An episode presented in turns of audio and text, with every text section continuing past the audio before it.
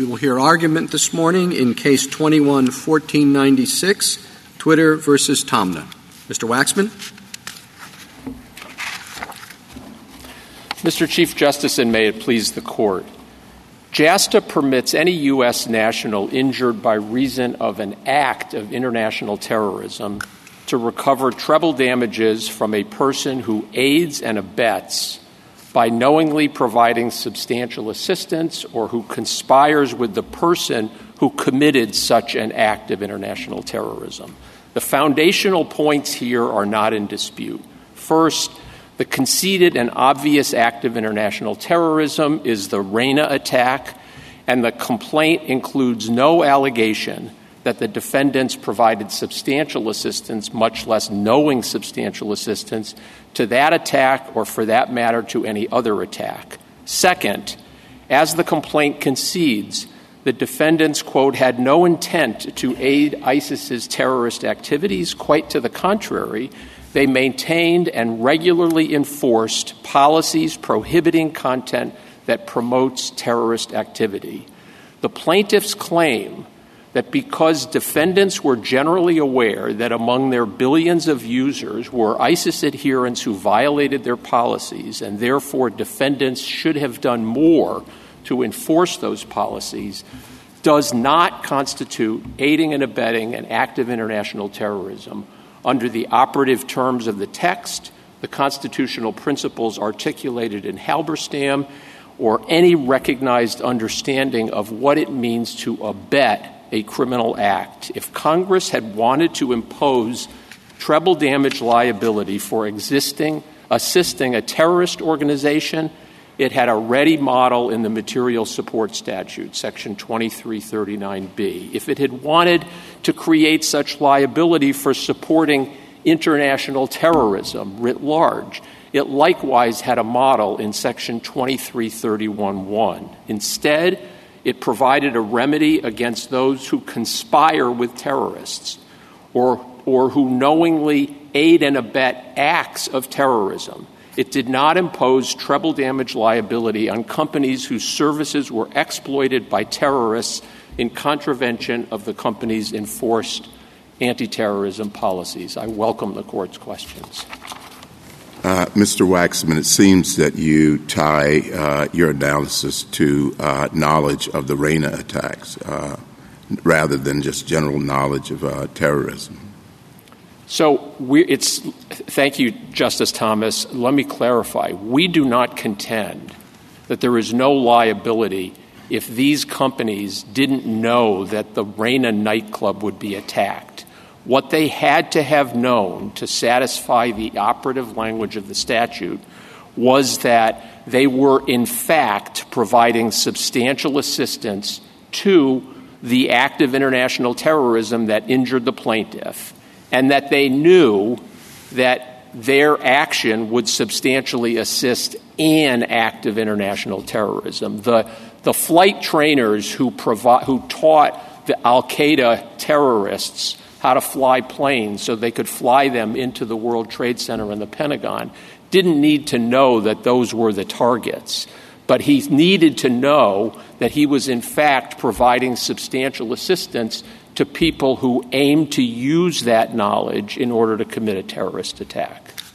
So, the and I may have misunderstood uh, your brief, but so you would, uh, I assume you would agree that if uh, I had a friend who was a mugger, a murderer, and a burglar. Hard to and, But other than that, he was a good guy. Uh, and uh, I loaned him a gun, but not knowing and not wanting to know what he was going to do with it. That, uh, that he that that possibly could be aiding and abetting. So I think it wouldn't be. Why?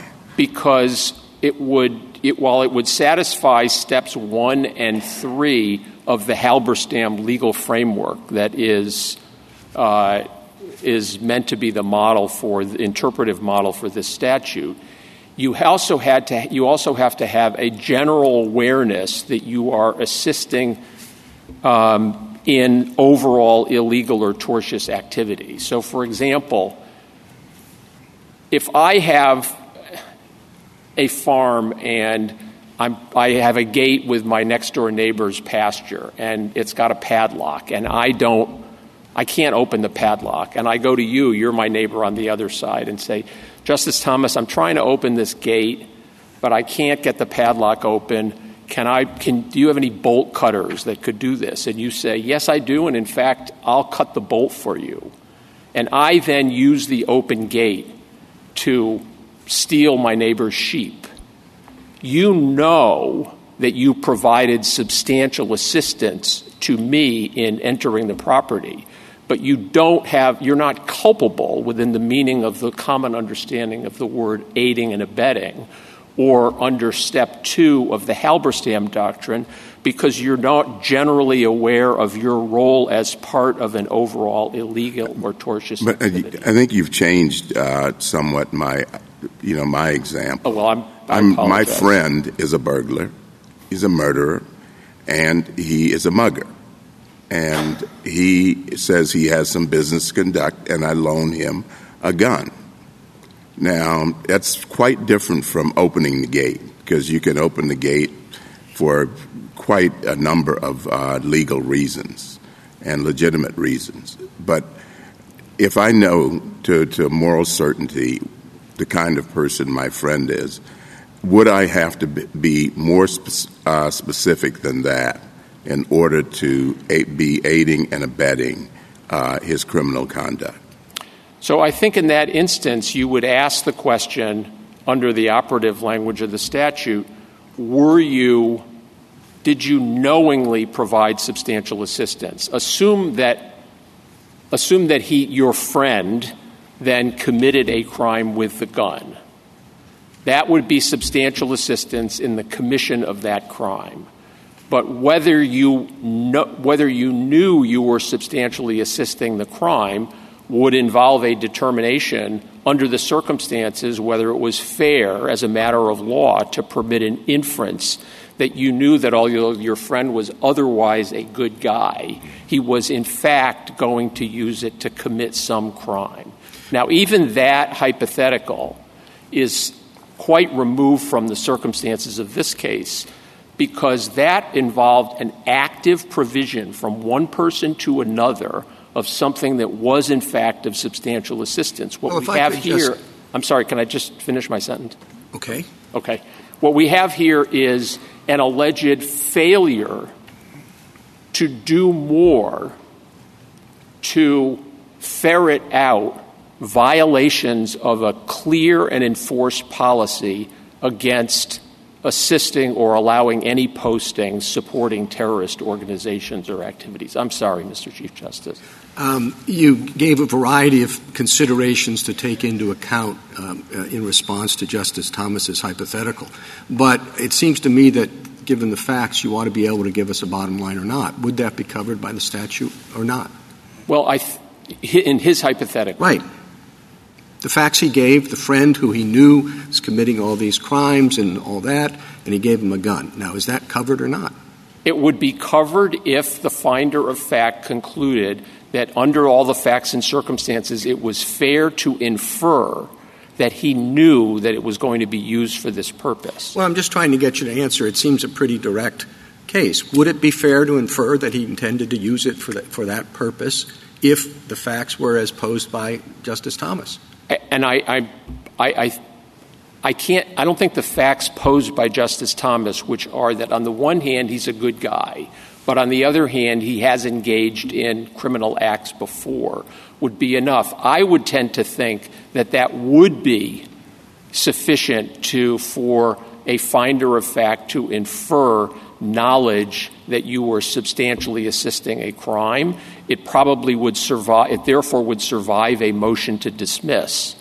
But uh, again, I'm, I, I don't mean to, I'm not invading the question at all. In every one of these instances, you would ask, with respect to all of the many difficult hypotheticals that could be arrayed in this case, is this, is what you did, did what you did amount to substantial assistance to the operative tort or here the act of international terrorism? And did you know that in providing that assistance, you would be substantially assisting an act of international terrorism or a crime that Justice Thomas's friend might commit. But you agree that we don't need to know where Justice Thomas's friend is heading, right? Like here, right. Twitter didn't need, could conceivably have been liable even if it didn't know about the Reina attacks, so Correct. long as it, okay. Correct. I mean, I guess I, I'm a little confused from your brief because it need from your brief. I thought you needed a direct connection between the assistance given and the actual act. So I came away from your brief thinking that what you were arguing was that they had to provide something specifically for this bombing. They had to provide either the platform for the people to get together or uh, for the actual people doing the bombing to get together or a text message or something that tied them to the crime. Are you moving away from that? No, I apologize for any unclarity, and I appreciate the opportunity, therefore, to clarify it. You have to have known, well, number one, you have to have provided, the cause of action in this remedial statute derives from the act of international terrorism that injured the plaintiff. You had to have provided substantial assistance to an act of international terrorism that happened to be the one that injured the plaintiff. Otherwise, there's no connection between your assistance and the cause of action. What you don't have to know in advance is that the target would be the Reina nightclub as opposed to Taksim Square or the Paris Metro. So I, I guess I'm a little bit confused because as I read your brief, I remain confused, Mr. Waxman. You want a very direct um, tie between the form of assistance and the actual act. Am I correct? I there must be with or without knowledge that this is, will be yes, the act. Okay. Yes. So is there a difference between providing the gun or just providing money? Meaning, uh, we have cases in the Second Circuit, and I'm sure you're familiar with I them. Am. The Atchley case and the Kaplan case, in which they didn't provide a platform or a gun, but they provided money to people, and the fair inference from the evidence in both cases, people they knew were using that money for terrorist acts. And both circuits in this case sustained the claims of action here. So why was why was the indirect assistance, fungible money, um, make those defendants liable, but you're not liable for providing a platform that you knew they were using to recruit people and to um, help arrange other terrorist acts, perhaps not this one, but you helped the enterprise. So, just in the same way, in the case that just talks about Halberstam. In Halberstam, the woman didn't know which bar- burglary, where. Um, she didn't even know he was committing burglaries necessarily. She knew he was committing a property crime. She was just assisting his enterprise generally. So, talk to me about what your I hear a lot of a lot of questions, and I hope that I remember them all. Okay. If I haven't answered, don't worry, all, I'll come back to you. Okay, thank you. First of all, the the banking case, the banking cases in the Second Circuit, and the pharmaceutical case in the D.C. Circuit are both. High, I mean, they, the, the the salient distinction there is that the culpable conduct was, in fact, the active provision of something of assistance to the tortfeasor, whereas here the actionable conduct is a failure to better ferret out violations. I don't think that that's a, right, Mister. I realize you have a lot of questions piled up there. I, I, I, do want them to come back to them, though. Can I, I, just, just, I mean, the, the, the, conduct is the provision of a platform by which to communicate with each other and other members of ISIS, and by which to recruit. So you can, you know, say it's the failure to better police the platform, but it's the provision of a platform. The the, the distinction that the cases make between action and inaction. And the, the, the, plaintiffs in this case have repeatedly characterized the gravamen here as inaction, failure to do better to prevent more violations of an established policy. The, gra- the distinction well, between. I'm, I'm, uh, maybe that's right. I'm going to rewrite their complaint for them. Okay. It's the provision of a platform. Okay. The distinction that all of the cases, the aiding and abetting cases, draw between action and inaction is culpability. And therefore, and what is alleged to be culpable in this case is not the provision to billions of users of a communications platform subject to established policies which are enforced. What's, what's alleged to be culpable is that we knew from government reports and from, from newspaper reporting that there, notwithstanding whatever efforts we were making to enforce our policies, nonetheless, there were lots of terrorist organizations or terrorist adherents that were still doing it. That's the culpability. And that's why the restatement, for example, when it talks about, and I'm, I'm referring here to restatement third, the substantially assisting a wrongdoer means affirmatively helping with the commission of the tort. It does not mean it means, quote, something more than routine professional services. I feel guilty that you're not primary. answering Justice Sotomayor's questions, but I'm just going to pile on a little bit, if you'll forgive me. I, I, I have. I think I have just, them in mind, and I will come back to them. Um, uh, yeah, that, the same thing could have been said about banking. It was, you know, we just provided the same banking services to the terrorists as we did to everybody else.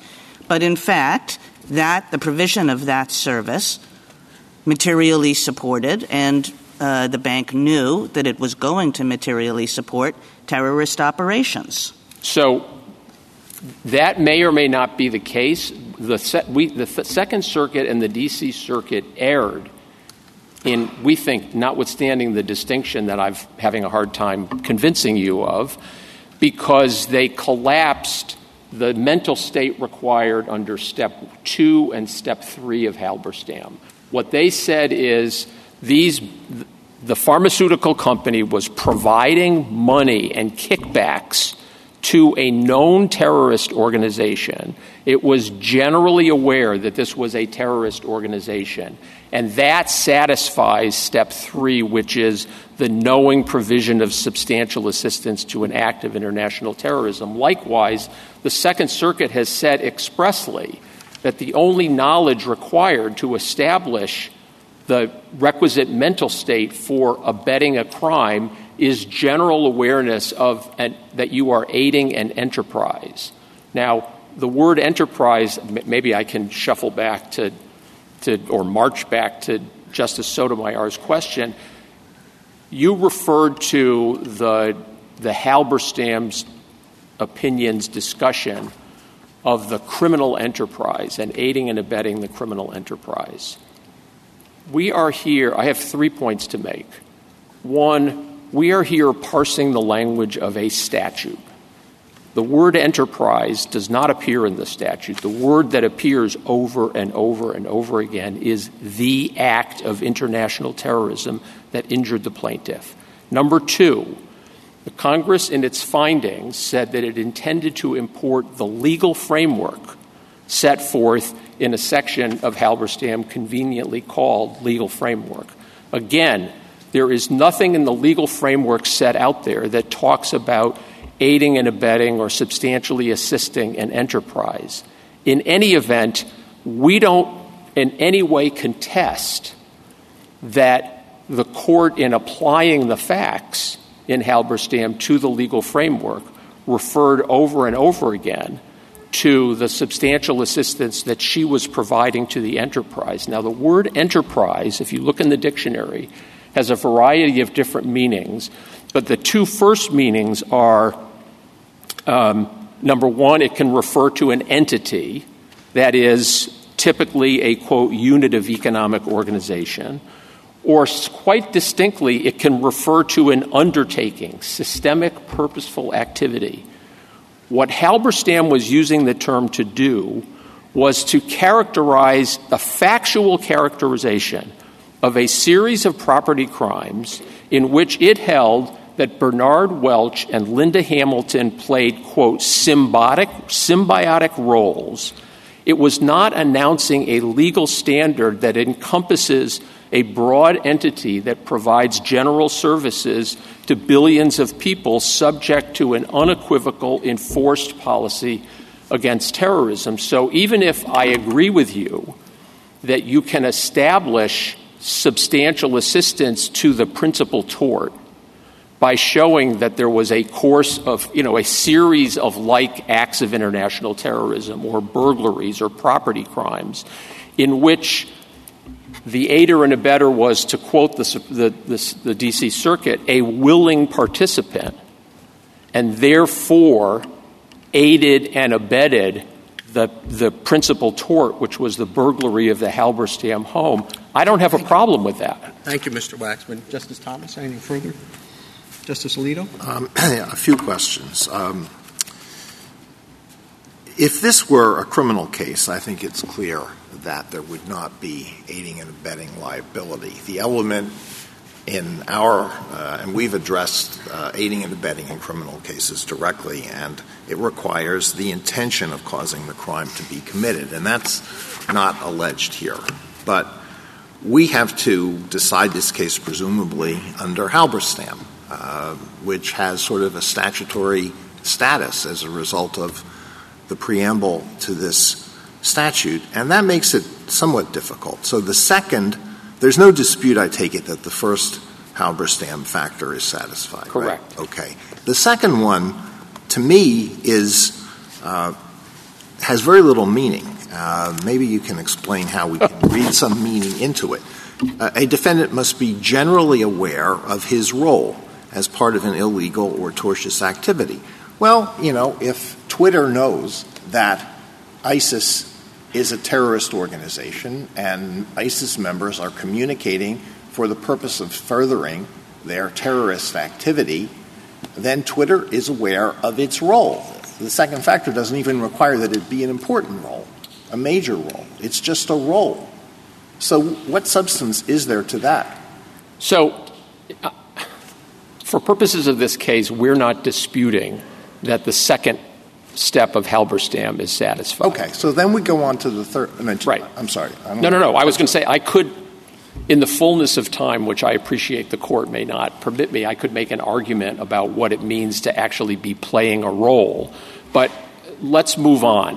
The, where the rubber meets the road here is in what is step three of Halberstam, but more significantly, the operative language of the statute, which means that even if, of course, Twitter and, and Meta and Google, YouTube knew from all these reports that notwithstanding their efforts, there continued to be posted on their communication services messages, videos, whatever, that violated their policies. The question is is a failure to do more to prevent misuse of widely used services offered at arm's length and subject to an enforced policy against terrorist content, the knowing provision of substantial assistance, at least absent specific knowledge of particular accounts or posts that are or may be being used to plan commit or support in some proximate way a particular, the particular act of international terrorism that injured the. Okay, so I see two potential arguments that could win for you under the third prong. And one is that uh, one has to do with knowingly, one has to do with substantiality. So, knowingly, um, I, I, think you're you're right to concede that it wasn't necessary. It's not necessary that they know that there's going to be right. an attack on the Reina nightclub. Wouldn't matter if it was a different nightclub. Would it matter if it was a bombing at some facility in Istanbul during a particular period of time when people would be present and people would be killed? But at a certain point, it becomes too attenuated to support aiding and abetting. So that's a difficult, that's a line drawing problem. Uh, substantiality is also a line drawing problem. So, what is substantial assistance? What's the difference between substantial and insubstantial assistance? So, why aren't these uh, fact questions? How can they be, were they properly decided uh, on a motion to dismiss? We think that they, they are properly decided on a motion to dismiss. You know, all cases present fact questions. The question is whether the facts asserted, the facts, whether there are plausibly pled facts that would permit a trier of fact to conclude that what we have here amounted to aiding an international crime, aiding and abetting an international crime. And we're, what we're saying is, Justice Alito, as a matter of law, a court should conclude, consistent with the, the teachings of the common law cases that Halberstam expressly used to extract its three part framework, and that the restatement makes very, very clear that the failure to do more to remove content in the context of a service that is generally and widely provided to anybody who complies with the policies, the failure to do more, or even a lot more, to enforce those policies does not amount to the knowing provision of substantial assistance. In the look, if the if the if the police chief in Istanbul came to Twitter and said, "Look, we've been following three accounts, and these people these these, people appear to be planning some sort of terrorist act," and Twitter basically said, "You know, people do lots of things." Um, we're not going to take these things down. We're not going to look into it.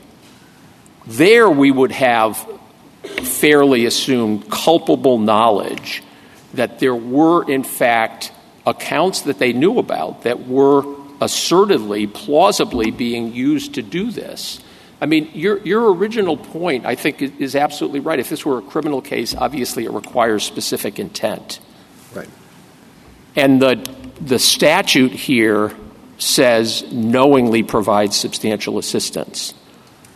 But insofar as, as you say, we're to, although we parse the statute, not Halberstam, we should interpret the statute in light of Halberstam's legal framework. There are three separate, and my friend agrees with me, there are three separate questions of scienter that are posed in the Halberstam framework.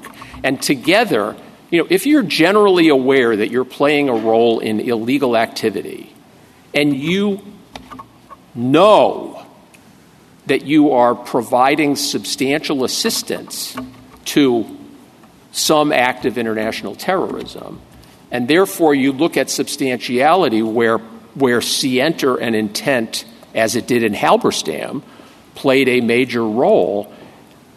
I'm not sure there's a huge distinction between the level of intent that's required in this context, in which what's alleged is a broad provision of a commercial service and a failure to do anything, you can't infer intent unless you can allege we knew about some accounts I, I, that in fact. I understand, okay, Mr. Waxman. I don't take up too much of my colleague's time. One more, one more question, and that has to do with the status of these six factors that Halberstam says are to be considered in uh, assessing the third uh, factor in its test for a civil conspiracy.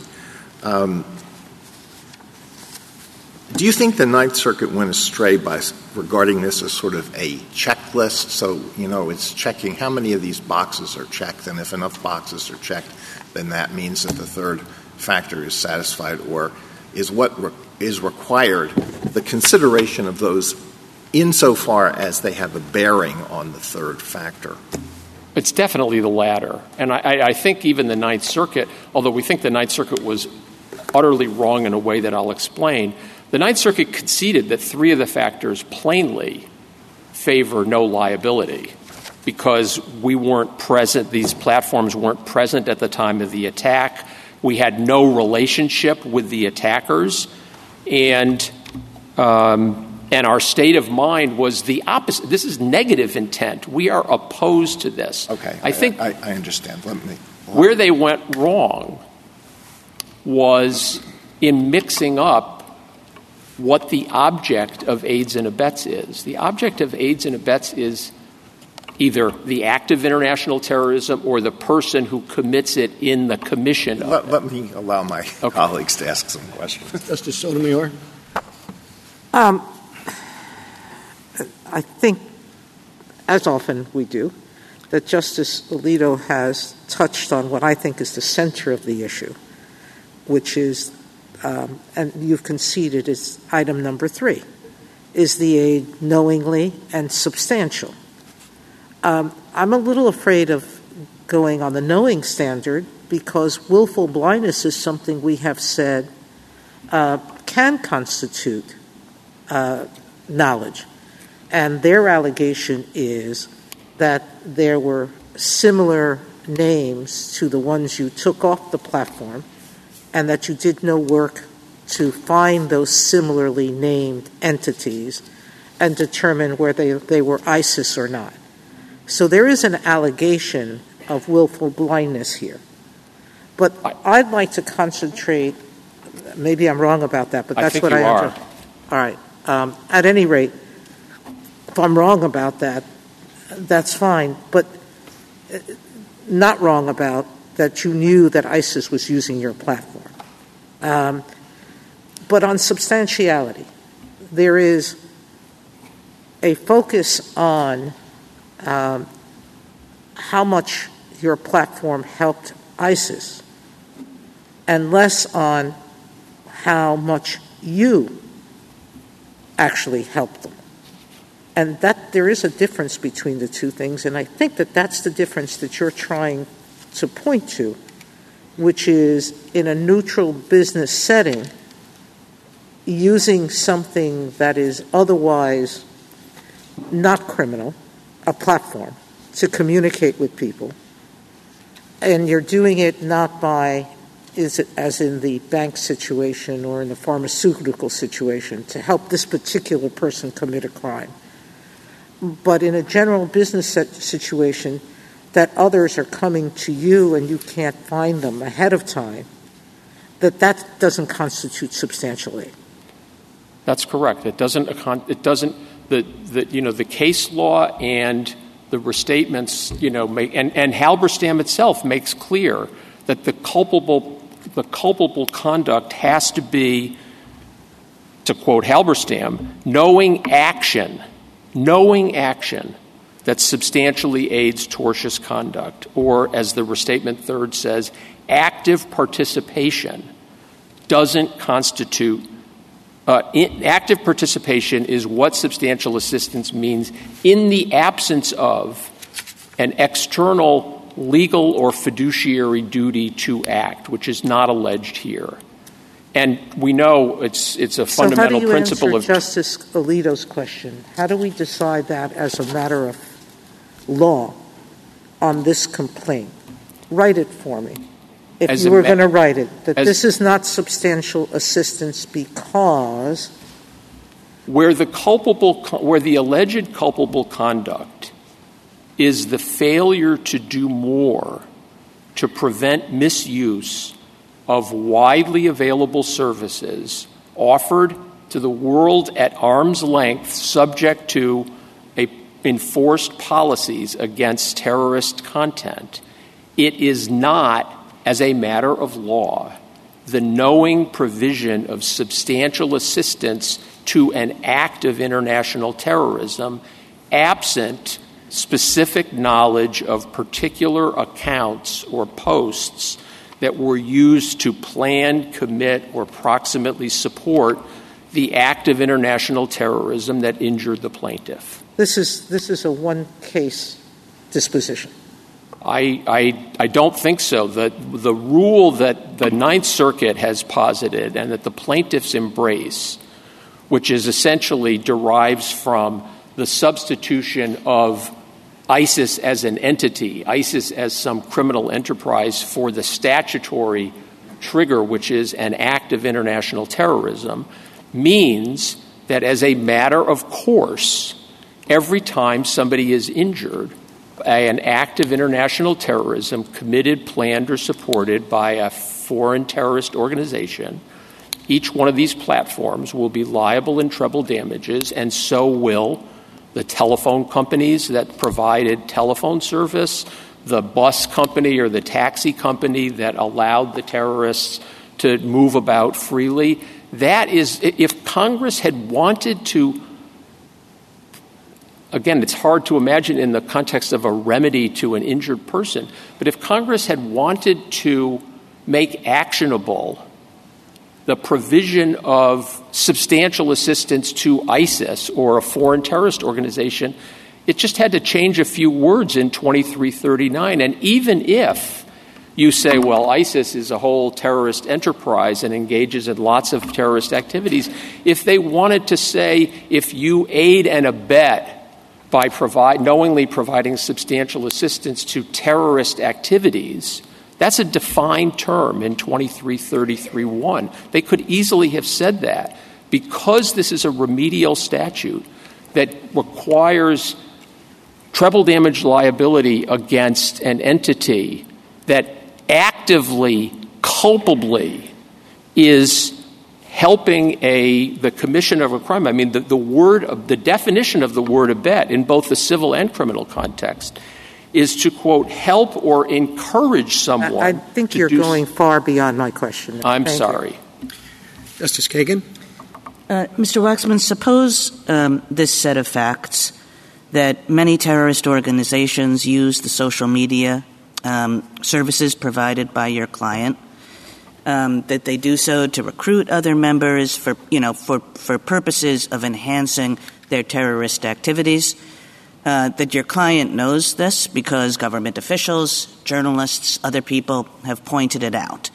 Now I'm going to change one fact. I think so far we're actually pretty much in the real world. Right. I'm going to change one fact, which is that instead of having a, a policy against this and trying to remove this, this, this various uh, terrorist content, that um, Twitter had just said, let a thousand flowers bloom, we're not going to touch a thing. Um, but you know, it knows that all of this is happening, but it just it it, it does not have a policy of trying to remove. Um, then, do you fall within the language of the statute? I don't think so. I don't think. I mean, that that's very far from what the facts of the case are, even as pled and as the Ninth Circuit found. But I don't think so. If they said, "Look, we don't want our platforms to be used to support terrorist groups or to support terrorist acts," but they don't do anything to enforce it. I think it falls within the Hornbook aiding and abetting rule that was established in the, the cases that Halberstam relied on to define the rule. I mean, in, in Woodward, the Fifth Circuit's decision, which is, is really the sort of the case that, the, that Judge Wald's opinion most relies on, it says when it is impossible to find any duty of disclosure – an alleged aider and abetter should be found liable only if scienter of the high conscious intent can be improved. And in a case combining silence or inaction with affirmative assistance, the degree of knowledge. I, mean, I, I guess it, it, just strikes me as quite. Uh, your answer strikes me as quite something. Actually, it's like what part of um, Halberstam or of the statute do you think at that point that there's not at least a jury question on? Um, uh, you know, Twitter, in my hypothetical, is uh, uh, basically saying, you know, we know that there's a ton of terrorist use of our platform that's going directly to enhance terrorist activity worldwide, and we're not going to do a thing about it. So, not like, did you do too much? Did you do, you know, could you have done a little bit more? But we wipe our hands of it such that you know, I mean, just, I mean, you know that that's going, your platform is providing substantial assistance to terrorist activity. How can it be otherwise? Again, you know, the, the, the outcome in this case doesn't turn on it, but I think as a matter of principle, the, the Hornbook principle is that you are not quote, helping or encouraging someone to do something wrong or illegal you're by helping fail- by, you're helping by providing your service to those people. And again, I, with the, I, I with would just explicit knowledge that those people are using it to advance terrorism. Justice ISIS is an abhorrent institution, and it does sponsor acts of international terrorism. But not everything that ISIS does is terrorist activity within the defined meaning of that term, which is. Well, I take that point, and I think that that is the difference between the material support statute and this statute. That the material support statute is if I help Hamas build hospitals, I'm still liable under the material support statute. Correct. And I'm not liable under this. But I don't see how it is, given the set of facts that, you know, with the exception of one, are the facts of this case which is a set of facts that's saying ISIS is using these for terrorist activities to advance terrorist goals. And, and if Twitter knew all of that and did nothing to it, how could Twitter be said not to have been knowingly providing substantial assistance? Knowing, knowingly providing substantial assistance to the act of international terrorism that injured the plaintiff. And I, I think the proposition. Well, now you're going back to what I thought you dropped at the very beginning of this of this um, uh, argument, which is that they don't have to know no, that but, it's the Reina Nightclub Act. But you have the plaintiff has to demonstrate that they provided substantial assistance in some proximate way. That their provision of a general service open to everybody, consistent with the policy which maybe they don't enforce at all, at arm's length to everybody in the world does not amount to the knowing provision of substantial. It doesn't amount. You, ha- you, if the plaintiff could say there were, in fact, posts and accounts that were used to plan this attack or approximately support this attack, that would be something. It wouldn't be enough unless we knew about it, because as the cases all establish, there has to be, quote, an affirmative help with the commission of the tort that forms the basis for the cause of action. Thank you. Justice Gorsuch? Uh, Mr. Waxman, I, I, can't help but wonder whether some of the struggle you've had this morning with my colleagues about uh, the scope of the aiding and abetting statute um, comes from your reading of the text and, and turning to 2333D2. Uh, as I understand it, you read the aiding and abetting clause as taking as its object the act of international terrorism rather than the person who committed the act. And that, that seems a pretty abstract way to read the statute. Um, aiding an action or an explosion or, or some, something like that in the world, it's very different than how we normally read aiding and abetting statutes, of the common, understand the common law where you have to aid and abet a person. And you read the conspiracy clause to take as its object a person, the, the person. And I just wonder whether the better reading of the statute is that both of those who clauses – both both the aiding and abetting and the conspiracy clause take as their object the person who committed the act of international terrorism. And I wonder why you haven't pressed that argument a little bit further because it seems to me it helps you. Um, the, plaintiff would have to plead and prove that the defendant helped, aided and abetted, or conspired with a person who committed an act of international terrorism. And the Dictionary Act defines persons as real persons and juridical entities, not an explosion or some other action in the world. And here the complaint alleges three people involved in the attack and doesn't link up your conduct, your client's conduct, necessarily and in any very clear way to those three persons. What am I missing? I don't, I don't think you're missing anything with, with respect, but let me make clear what our position is with respect to the object of the couplet aids and abets. Our brief doesn't. Are you sure you want to do that? I want to be. I, I, want my position to be as pellucid as it as I can make it to the court for the court's consideration. We think that the better reading of the object of abets is as the government and the respondents supporting the petitioner argue at length is in fact the act of international terrorism. It is. Oh, not- I, I didn't. I, I, I, was fearful. Maybe we ought to just stop, Mr. Waxman, and maybe maybe I ought to let my colleagues proceed. Okay. I, did I answer your question? Uh, yeah. Uh, I, I, I, don't know why you're resisting, however, I'm, that both of those clauses take uh, as their object the person. I, I am not. I think it is perfectly fine to read the object as the person who committed the act of international terrorism, but it is in the nature of abetting criminal activity that it is assisting and aiding and abetting the person in the commission of the act of international terrorism. It is not coherent. It is how not- about how about this? How about reading the statute for just what exactly it says? A person who aids and abets dot dot dot the person who committed such an act of international terrorism. Would you support reading the statute for what it says? I think this, I support reading the statute what it says. The statute says abetting. And no, it says who aid, who aids and abets, and then I'm going to put in some ellipses because it would get then goes on to conspiracy. Uh, the person who committed such act of international terrorism. Any objection to that? No, with the understanding that the use of the verb abets means assisting the person in committing the act. And as the, as, as the Facebook and Google brief points out, every time a statute uses person as the object of aiding and abetting, it goes on to make that clear. Of course. I take that as given. Okay. Thank you. Thank you. Justice Kavanaugh? Just want to make sure I understand your position. So I think you're trying to translate the elusive words of the statute into some kind of general rule.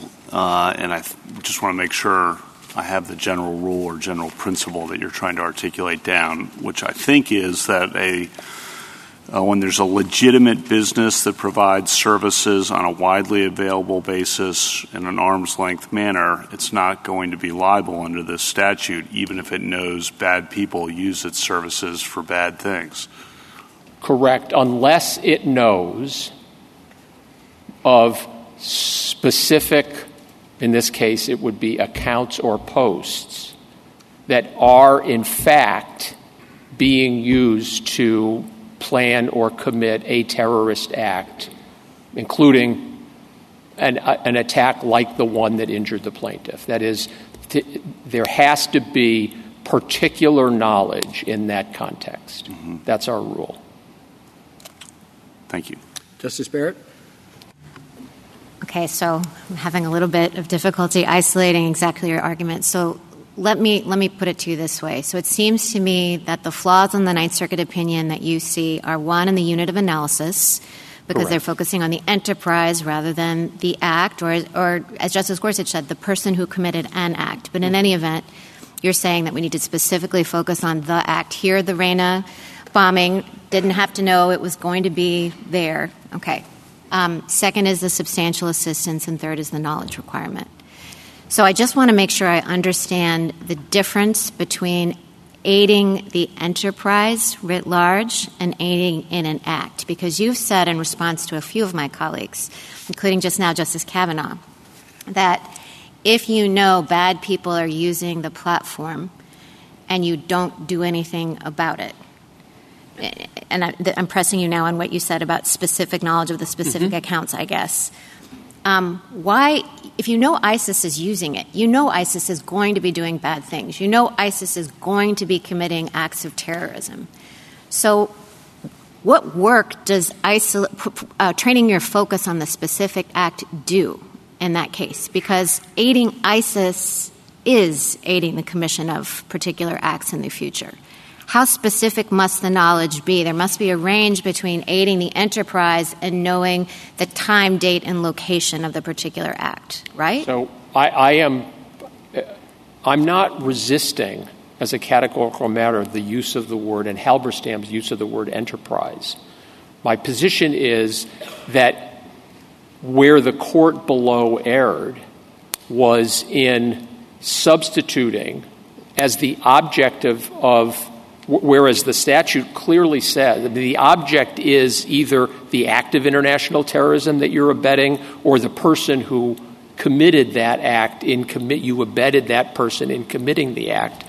Halberstam points out that, look, if you have a situation in which, you know, you, you have a partner, you have a symbiotic relationship with a partner in which every week there's a property crime, and he brings home the jewels and you smelt it down and, you know, and sell it, that you can be deemed to have knowingly provided substantial assistance to the act where ultimately he gets caught, the Halberstam burglary, the fact that you were part of this series of discrete acts establishes step three of Halberstam.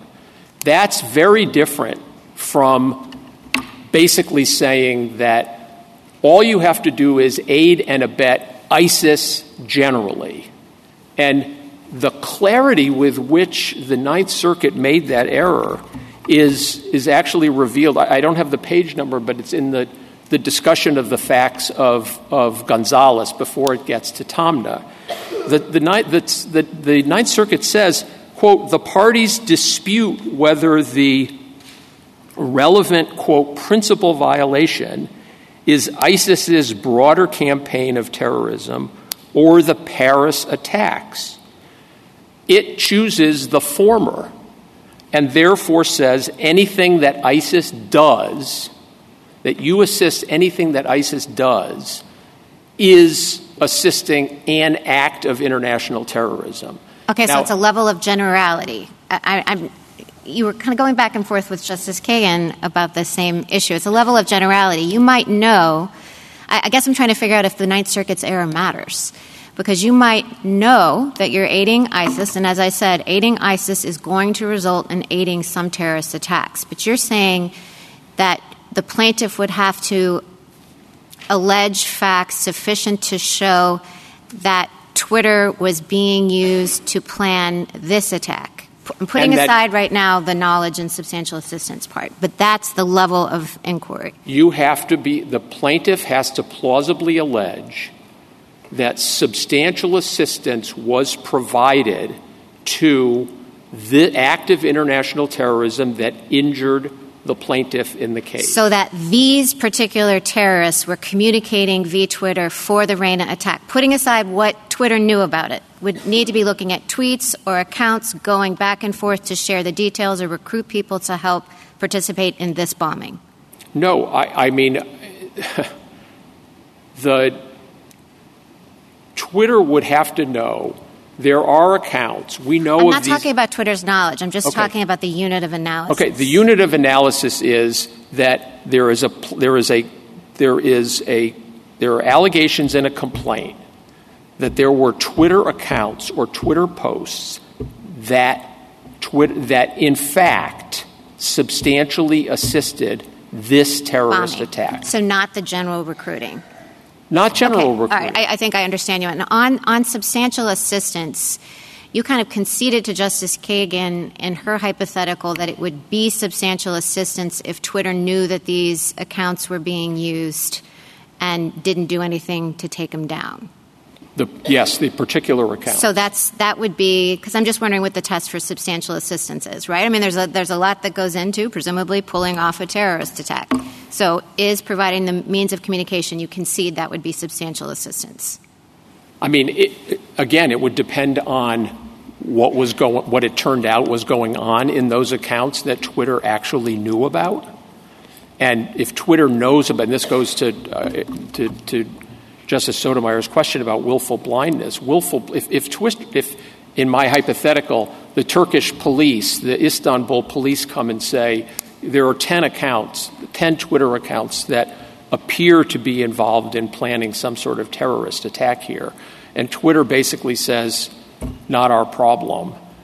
That is the level of knowledge, and, and if that's in fact, knowledge, I was asking you about substantial assistance. I see. If the if what was in those posts, in fact, w- were the planning and preparation and commission of the attack that happened to occur at the Reina nightclub, that would be substantial assistance. Okay, so to clarify, you're not saying that merely using the platform is enough, but it would depend on how significant the communications on the platform were to the attack. Correct. Okay, and last question What daylight, if any, do you see between your position and the government's position?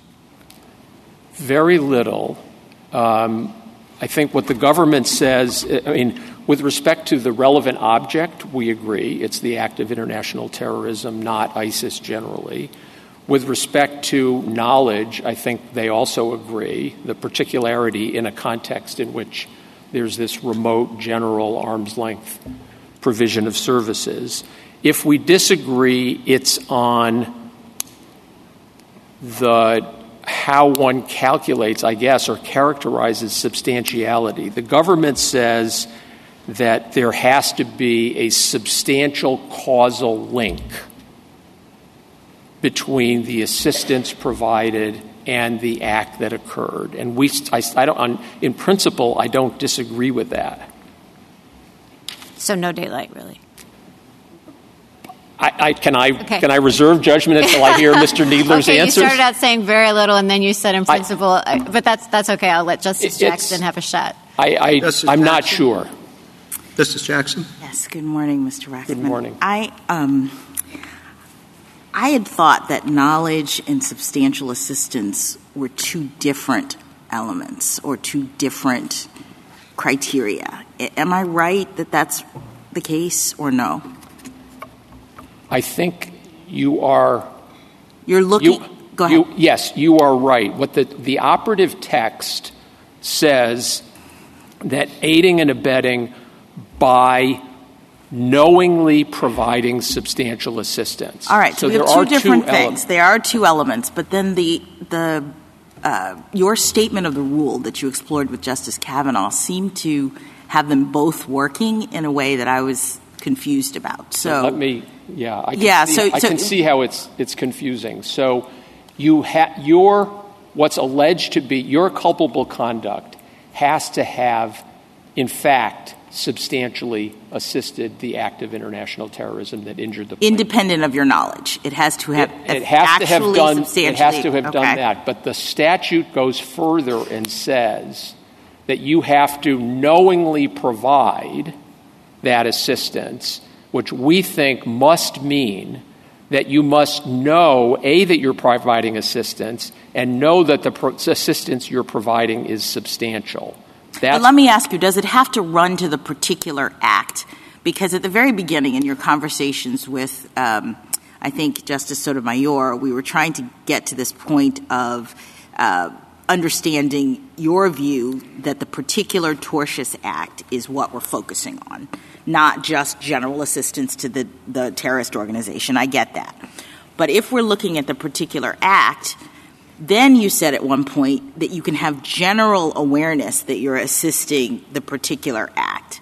And I don't really understand what that means. I misspoke if I said that. Okay. So I, I think I was trying to explain that under step two of Halber, the Halberstam framework, you have to, quote, be generally aware of your role as part of the overall illegal, illegal tortious activity at the time you provide the assistance. And you conceded this, that in this case? I conceded for okay. purposes of this case okay. that that's established. That's fairly pled in the complaint. So then what's the knowledge that's working at step three? Right. You have to know that you are providing substantial assistance to an act of international terrorism and the subst- and it, an act of international terrorism that happened to be a terrorist attack that injured the plaintiff. But it doesn't have to be the Reina attack. You just have to know that you're assisting ISIS, that ISIS participates in.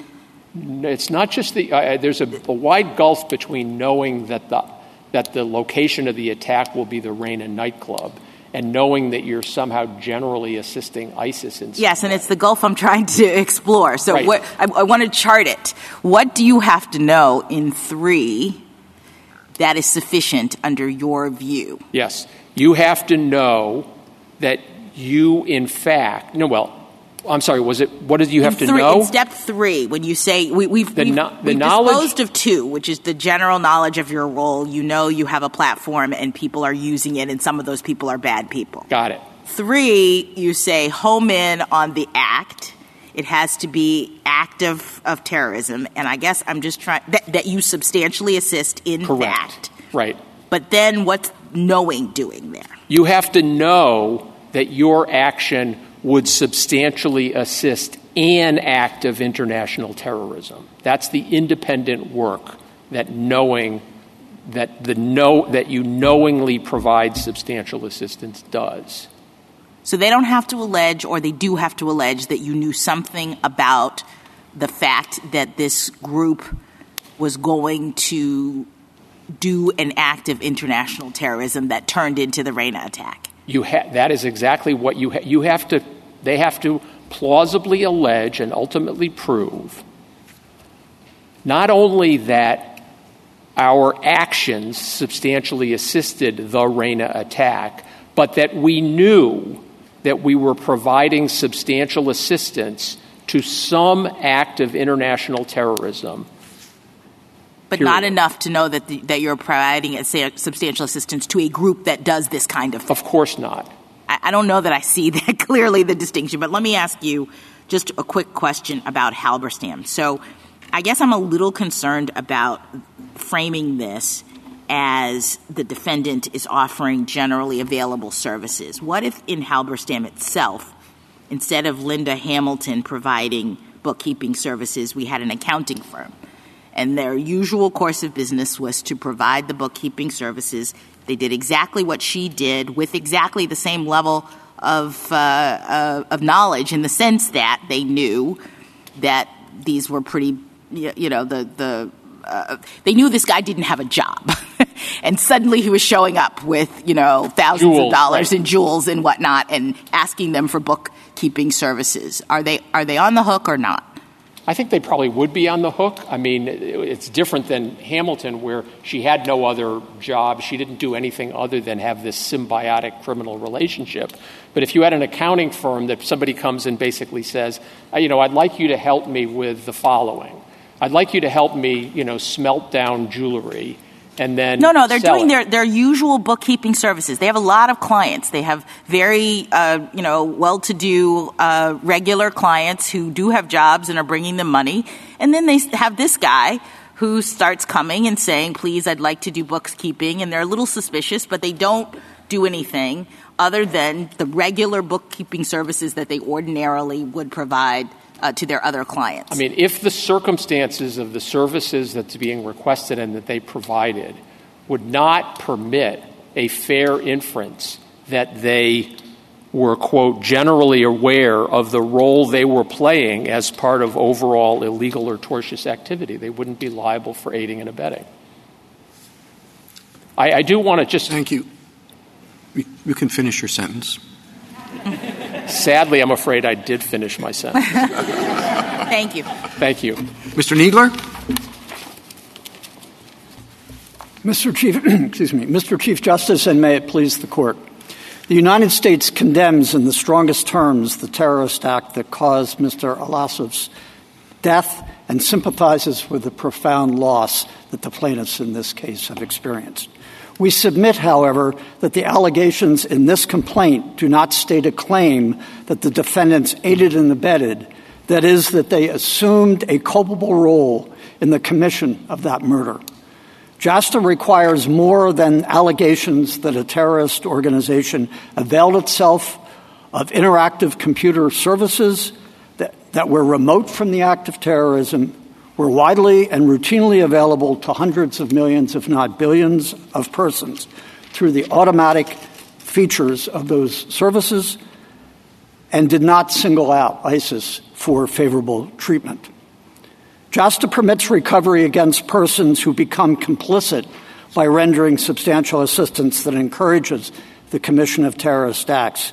But by JASTA's express terms and its incorporation of Halberstam's common law standards, Congress ensured that JASTA does not reach so broadly as to inhibit legitimate and important activities by businesses, charities, and others, both in the United States and in other parts of the world that may be unstable or underdeveloped. I welcome the court's questions.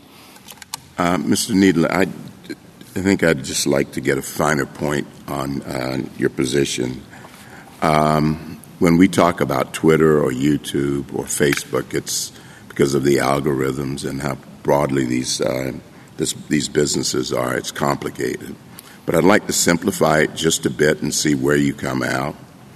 Uh, you recall uh, PageNet, don't you? When pagers were uh, ubiquitous? Yes. I don't recall PageNet, but okay, well, I'm let's not just, an expert in. Well, yeah, well, just pages were ubiquitous at one point, right? Right. And we ought. Let's assume that, uh, as with certain criminal elements who used pagers back then, uh, you had terrorists who had an affi- affinity for these. Um, and that the the PageNet, let's assume there was a company, PageNet, understood that they uh, used their services, as did doctors, as did other people, business people. Um, would that uh, um, constitute aiding and abetting if they did nothing and permitted them to use it and engage in terrorist activity?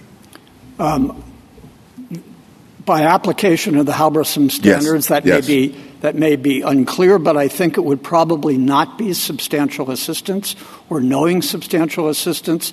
Uh, Okay, so if you would just parse that for me, right. uh, you know you know they're using it, and you know it's probably central to what they're doing. So what's where does it fail? The Halberstam test. I, I think there's one distinction between this and uh, between your hypo in this case, which is the distance between the aid and and the uh, and the commission of the act. In your example, it's much more proximate. I think, if I understand the hypothetical, the, the using the pager will be alerting somebody to the immediate commission of the crime. Uh, that's not what we have here. Here we have. Uh, something that is much more remote, the use of an automatic service, that the claim is that that enhances ISIS, which in turn may be in combination with a, a number of other factors. Well, that's why I went to pagers because I wanted it to be closer, Right. And I wanted to put a finer point on it because, you know, of course, a billion people or hundreds of millions of people are using these services, and so you get lost in that. I understand you say that's uh, too too uh, amorphous or it's too uh, uh, attenuated. But if you tighten it somewhat and use pagers, it would seem that you would be able to answer that with a you know more clarity. Yes, but I, I think, frankly, it's somewhat in between. Mm-hmm. And, and the, the, the hypothetical that you're describing, I think if you, if you look at the Halberstam factors, mm-hmm. which is an important part of the Halberstam test in deciding what's substantial assistance. And by the way, that's not just a factual question. In Halberstam itself, the court first affirmed the district court's factual findings and then applied its legal test. And by application of the legal test, which is those six factors, uh, the court was able to find um, liability. In a number of the other cases, they've been dismissed because the allegations don't make out a legal standard. It's not so much a question of fact. But in your in your hypothetical, uh, the three most important factors we think in this case, I think, bear on your uh, on your question, uh, and and one of those is Halberstam puts it in terms of was the person present at the commission of the offense. I think that's uh, maybe a proxy or, a window into the question of how proximate was the was the person, the the defendant's um, action to the ultimate act. And in Halberstam, obviously, the court said she was integrally related. Here we think it's not proximate either in the legal proximate cause sense or in the factual, the way the internet works sense. In your example, it's more proximate, uh, both, I think, in a factual and maybe in a legal sense, uh, that, the use of the, of the pager uh, would have, depending on, you know, there may be other facts, and, and the level of knowledge would be uh, uh, would be an important element of that. And another imp- very important factor, I think, in Halberstam that would be relevant in the, in the case that you're describing, but I think it's very relevant here, is what is the state of mind of the person, of the defendant in the case. And here the, the Court of Appeals said it's undisputed that Twitter and the other defendants here did not have an intent to further ISIS activities or the particular terrorist act So here. can I? I'm sorry. I was just saying, Mr. Kneedler, that I think the discussion this morning is take on a very academic tone. You, you say both of the tests, the plaintiffs and Twitter's, uh, they're, they're wrong, and you come up with your own test on page 34 of your 34 page brief. The suspense was uh, killing me, and this is what you say. You say, in some circumstances, such as the direct channeling of substantial funds or other fungible resources to a foreign terrorist organization or its close affiliates with knowing acquiescence in their potential use, a secondary defendant's contributions may have a sufficient nexus to a ter- terrorist act even if the defendant has no advanced knowledge of or does not provide support specifically directed to the particular act.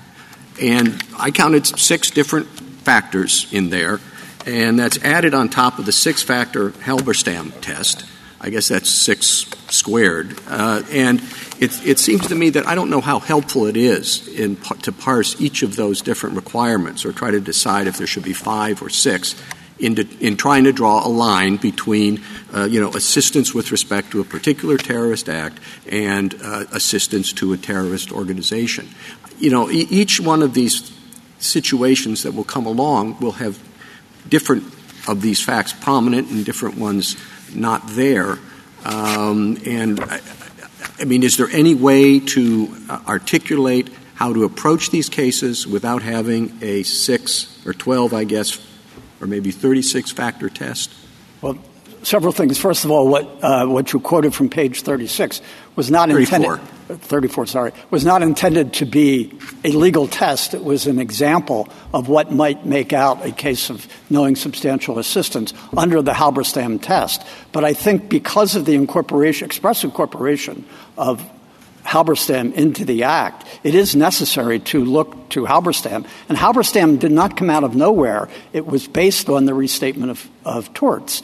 And what, what in other circumstances, this court has held that Congress should not be understood to displace the common law. Here it incorporated the common law as set forth in the restatement of torts, which Halberstam relied upon, and then, this, uh, and then Congress incorporated it. And the six factors are really guides or guideposts to getting at whether what the defendant's conduct was, is it culpable enough? And, and you can't come up with a, with a test that will answer every case. And that's why Halberstam looked to factors. But no, but each factors- factor, I mean, one, substantial assistance. Okay. Well, that, I mean, if you only give a hundred bucks to assist the terrorist act that's going to result uh, in the murder of different people, you say, well, that's not real substantial. Well, but if you give 10,000, it is. That seems like a very odd factor. Well, I, I think it's not so odd if you think about the different ways in which it might arise. If somebody is about to commit a terrorist act and, and you know it, uh, and, and, uh, and the, the terrorist said, you know, could you give me $10 to buy a knife? And you give him the $10 and he commits the terrorist act with that knife, I think that that would count as substantial assistance, both because it was, it was an essential element in allowing the, the act to occur. Okay, if you thank, gave thank you. $100 to ISIS uh, there, and, and um, just wrote a check. No, with respect to the act. Oh, with, res- with any, anything that is, res- that is specifically with respect to the act I, I think your example, uh, the $100, in any way that says, I'm writing this check to commit this particular terrorist act, that would count. Uh, so it's not it's not just the amount that is a factor, but the amount matters in terms of the overall context or what the defendant okay, I, I is. think I have your point. Mr. Kneedler, um, let's say a known terrorist walks into a bank um, and um, uh, avails himself, opens up an account, avails himself of various banking services. The bank knows who this person is. The bank knows that terrorists need banking services to conduct their terrorist activities. The bank provides him with those banking services. They provide a hundred other clients who are not terrorists with the same banking services, but they provide this known terrorist with these banking services that are uh, very important to its terrorist activities. Can you go after that person under this statute? I, think you probably could, but when you say known terrorist, I, am not. If it's just somebody who is affiliated with ISIS. You might have the proximate um, yeah, no, this is like but- uh, Osama bin Laden. yeah, yeah. So some, somebody who is a leader or somebody who you know has committed or is about to commit a terrorist act. Okay. Yes, I think you can. And the, the, Because the- I would be shocked if the government gave that one away, right? Right. No, and, and I think that's the and really all this court needs to decide in this Well, case. but I guess what I'm trying to, to focus on is like, what's the difference? You know, I mean, we're we're used to thinking about banks as providing very important services to terrorists. Um, maybe we're not so used to, but it seems to be true that various kinds of social media platforms also provide very important services to terrorists. And if you know that you're providing a very important service to terrorists, why isn't why aren't you providing substantial assistance and just doing it knowingly? What's the difference between the banking case and this case? I, I, I think there is a very large difference in terms of the nature of the interaction. And the, the, uh, again, one of the Halberstam factors is what is the relationship uh, between the defendant and the person who committed the act. And in, in Halberstam, you know, she was daily. The bank doesn't know anything about any particular act. No, I'm, I'm not saying the particular act, but but the the, the two the the, the uh, two banking cases, or the, the banking case Kaplan and the drug kickback case, actually that are discussed in the briefs. There was personal interaction. There was a tra- there were transaction specific, knowing interactions between the bank or or the or the drug companies and the entity that was known to be a terrorist act, uh, actor engaged actively in terrorist acts. So it has to be like personal banking? I mean, suppose the banking were less personal than that. But, you know, they were providing, you know, very important financial services to a terrorist organization. But I, but the substantial assistance again is is partly a question. I mean, it, it, it goes to the ultimate question of culpability and proximate causation, and the and the, the, the ultimate issue is is society prepared to hold the, the the person alleged to be an aider and abettor culpable essentially equally with the person who committed Mr. it. Kneedler, take take. Uh, had you finished? Go. Uh, take Justice Kagan's hypothetical and substitute going back even further than the days of pagers to the days of uh, of landline phones and phone booths, and so the telephone company, the, the telephone company, knows that a particular person is uh, has a criminal background and is probably engaging in criminal activity and is using the phone to communicate with other members of that person's gang. Is that aiding and abetting the crimes that they commit? No, no, that would not be. And I, so I, I think the availing oneself of a of a service that is universally open, that is furnished automatically by the features uh, of the system, that is mostly, you know, helping lawful uh, businesses. That is not, as I think one of the hypos yesterday. Why mentioned, doesn't that apply to my bank, too? Well, the bank cases actually that have been decided in the lower courts go both ways. And, and they, I think they, they turn on the, the level of knowledge, they turn on ultimately on the culpability. Several of the cases, Siegel for one, turn on the fact that the, that the, uh, the, the bank took steps to ensure the, the, the bank was not intending to, fr- to further the services. It was not, it, it didn't have a culpable intent.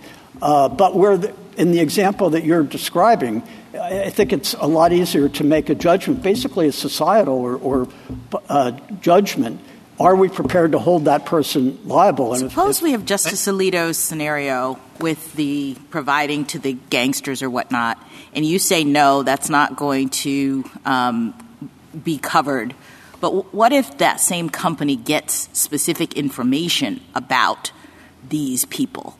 And now we're not talking about generally provided services that you know they sign up for somewhere and the company thinks it doesn't have any information about them. But we know suddenly the company knows that these individual people are in a gang and generally using the cell phones that they uh, uh, have acquired from the company for um, criminal activity. Does that change the scenario? Yes, no, it changes it dramatically, I think. And I, I think that that's the difference between, I think, the two examples that Mr. Waxman was offering. The, the making available the general services that you would make available to anyone is, is ordinary, not face to face business. But if you know facts that, that zero in on a, a known act or known actor who you know is committing those acts. But wait, Thank, the- thank what you, about the thank you. Uh, wrap up. I I just wanted to say, what about the difference between actor and act? If you know, do you have to know that they're, that the gangster is going to commit a particular act, or is it just is it enough to know that he's a gangster and therefore is likely to do so? I, I think because you're talking about a specific person uh, it, who you know is likely to, I think that would be enough. That's very different from an organization like, uh, like one of these platforms that does, is not acting on a transaction by transaction basis to know whether this account or this person is, is furthering an act. Thank you, Mr. Kneedler. Justice Thomas? Justice Alito? I mean, Bell tele, uh, uh, J. Edgar Hoover tells Bell Telephone that Dutch Schultz is a gangster and he's using his phone to carry out mob activities. Uh, that and the phone company says, "Well, we don't pull, we don't deprive people of service based on that. That makes them an aider and a better." Perhaps not, probably not. I mean, it depends, but but Wow, that's a perhaps. no, no, no. I, I, I, I think that even with that knowledge, the, the Halberstam factors require uh, uh, an intent or a, to the move problem, the, to the move problem crime is forward. Halberstam, and we're stuck with Halberstam because those three factors are met in, in my telephone example. Or they're fact- arguably met in the telephone example. Are they not?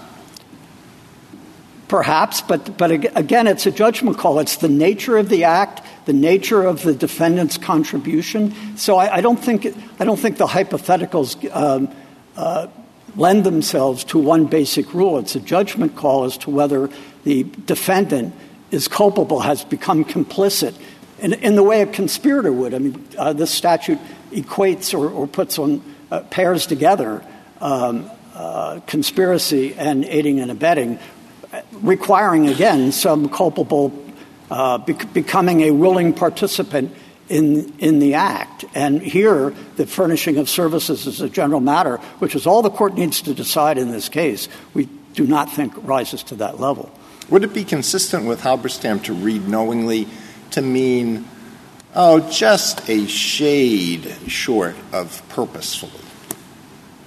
That would give some substance to this. Yeah, I, I, uh, again, I, th- I, I think there is some overlap between this, the knowing and the substantial.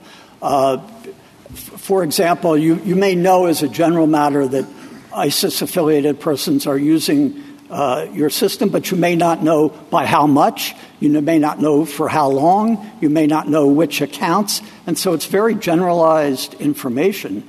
And any, any, that assistance with the idea that it might encourage recruiting is far removed from a specific act uh, of terrorism. Thank you. Justice Sotomayor?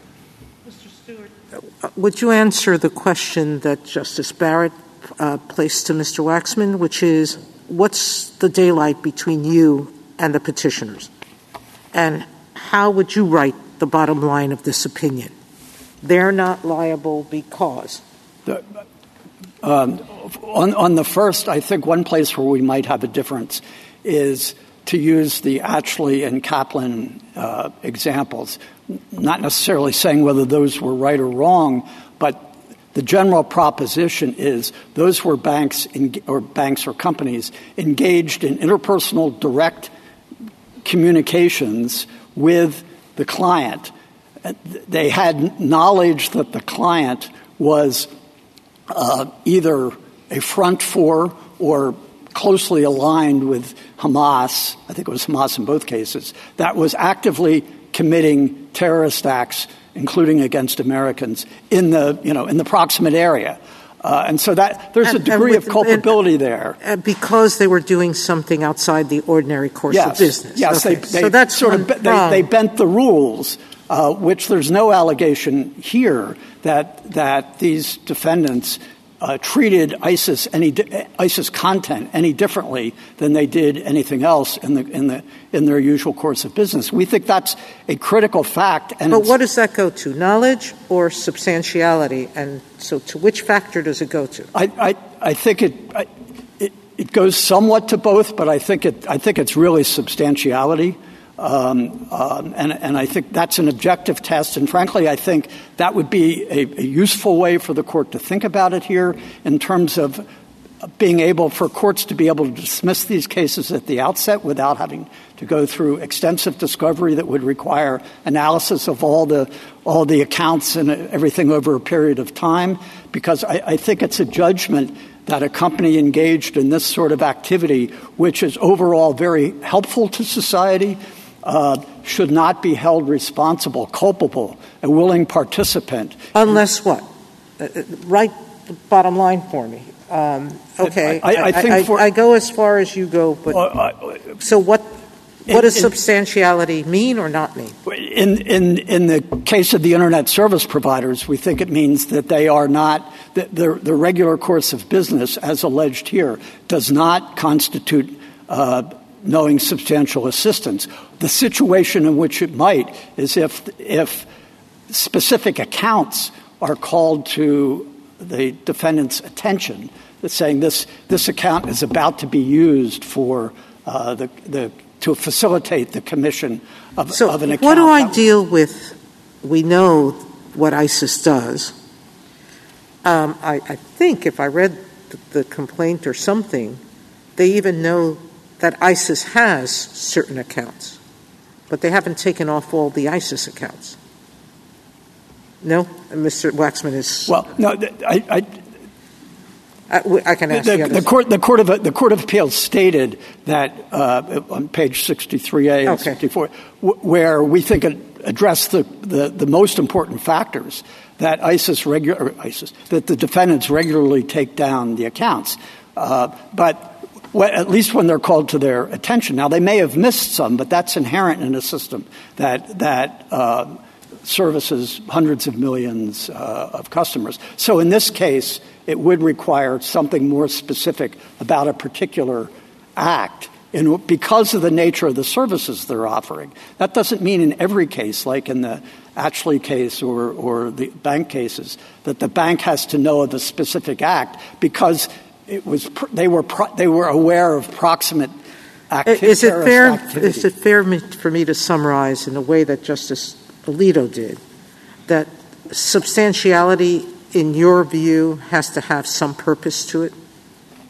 The state of mind instead is, of knowledge, the, purpose. The, the state of mind is one of, is one of the factors, and the state of mind is is how it does not require specific intent, which, as Justice Alito pointed out, is required. But what, it, but what is required in, the criminal context, what is required in the civil context, is encouragement, something that something that the Some uh, defendant knowingly does encourages in, in, a, in, a, in a meaningful way, because uh, it, proximate cause is about is about deciding how far responsibility should go. And, you know, the, the, the statute, and I, I, think we are concerned about not extending it so far that legitimate business activities could be inhibited. Uh, the banks, for example, in, in uh, underdeveloped parts of the world, uh, and charities that may depend on those banks, concerns about how they may, they may pull back as a result of legitimate businesses. So that, um, th- that is a concern that should enter into uh, the analysis, including here the type of the service and how remote it, that service is from the commission of any particular Thank you. Mr. Sotomayor? Justice Kagan? Mr. Kneedler, uh, a few times in talking about differences among hypothetical cases and real cases, you said uh, this is really a societal judgment about who counts as complicit, who counts as culpable. And that seems right to me. Um, but it seems to suggest that this should be a jury question, shouldn't it? No, I think there's a very there's a big difference. Juries decide facts. The law decides what what um, consequences to attach to the facts that are found or alleged. And, we think this is essentially a question of question of law. Now, to be sure, it's a question of law that turns on looking at the particular factors in Halberstam. But that's exactly what Halberstam itself did. As I said, after making the factual findings, it went on to apply the, standards in the nature of the common law, uh, drawing on the on the restatement uh, of, of torts. And I think there's a, practical common sense judgment that most people would understand that when you are running a, business that is open to all comers, that it's not face to face, you're not singling out one person for favorable treatment. It's an important service that we all benefit from. That you you look at that conduct quite differently than you would somebody who is engaged in a face to face encounter ask to lend money or give money or or give services that are specific to that person that you know he's about to commit or is a member of a group that all around you is committing uh, terrorist acts, as as in uh, as in Atchley and and and, and Kaplan. So there is, that's a that's a judgment that the law makes about whether the conduct is culpable, whether the person has has become a willing partner. I mean, there are a lot of expressions trying to get at the question of whether the person is sufficiently complicit Thank in you. the actual murder. Justice Gorsuch? Mr. Kneedler, I, I appreciate that Congress uh, approved the Halberstam uh, decision, but do we really have to wade through its three elements where the third element has two prongs and the second prong is made up of six factors, some of which you tell us don't apparently count for very much? Is there some way to cut through that kudzu and, and, and decide this case on the statutory terms? Uh, please say yes.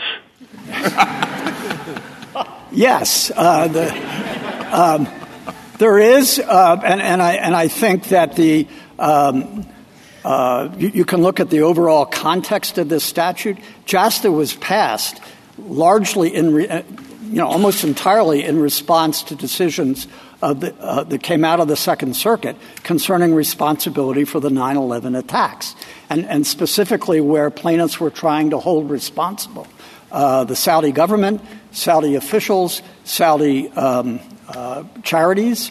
Uh, but the courts had said no, there's no personal jurisdiction over some of them. Uh, the, uh, the, the, Saudi state wasn't liable or couldn't be sued under the Foreign Sovereign Immunities Act because of limitations on the Foreign Sovereign Immunities Act. Uh, Mr. Mr. Kneedler, I'm, I'm sorry to interrupt, but I, I was hoping for an answer, answer, having something to do with the statutory text. And, and let me just again offer one possibility that, that the, the two clauses, the two who clauses in, in the statute might modify the person who committed such an act rather than the act itself, an, an event in the world. And it seems to me that that's a pretty important limitation on aiding and abetting liability and conspiracy liability, both secondary forms of liability in our law generally. That you have to aid an actual person. It's not just a pedantic point. It has to do with um, the idea that, that you're singling somebody out, and that that is different than just doing your business normally, and that that does help limit the scope of the act. But what am I missing? Well, I, I think that the act, uh, in, in, our view, overall, does not require that the uh, assistance be zeroed in on the individual who committed the act. I mean, liability may be asserted against any. Uh, why not? Because that's normally how secondary liability works, and it's an important limitation that, that, that cabins in the scope uh, and prevents secondary liability be, from becoming liability for just doing business. Yeah, well, I, I think um, I, I, think the sense that you have is correct in the sense that an, a- an act is actually committed by a, human being, a natural person, or at least in, in most instances, or, a corporate person. The dictionary act of which defines person includes those kinds of juridical entities. Yes, no, and we have and we have two who clauses: who aids and abets, or who conspires. And and the language then says with the person. Right. So uh, the the point I was about to make was that even if you regard the person uh, as the individual, if the assist, in this case, for example, ISIS would commit the terrorist act through the act of an individual. So right. I'm not sure and, the and distinction here, is. And here the point would be that, uh, okay, uh, the defendant, Twitter, was was Facebook, Google, whatever was was uh, was doing its business, but there are very few points in this complaint that allege that they aided the persons who actually engaged in the terrorist act. I mean, uh, with, with all, we all appreciate how horrible the attack was, but there's very little linking the defendants in this complaint to those persons. Yes, but I, I agree with that, and um, but I think I think that also means there's very little, next to nothing, that links it with the act that the person committed. So well, I, in, in a very abstract way in the world, everything's connected to everything else.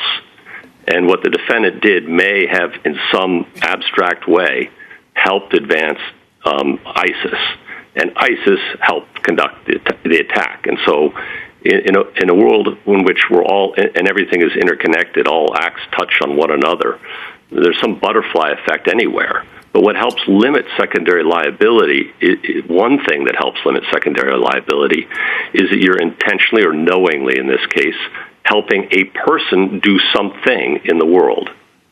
I, um, I, I think that's right. I think that's right. I think that principle. Perhaps we should stop there. Well, yes. Justice Kavanaugh. I just want to make sure I understand how you think this is different from a material support statute. So if you have a communications business or a financial business or a food business or a travel business and you serve lots of customers, uh, but you knowingly provide your services to a terrorist organization that you know is a terrorist organization. Yes, that, that would be criminal liability. That's a very important distinction. Is that liability under this?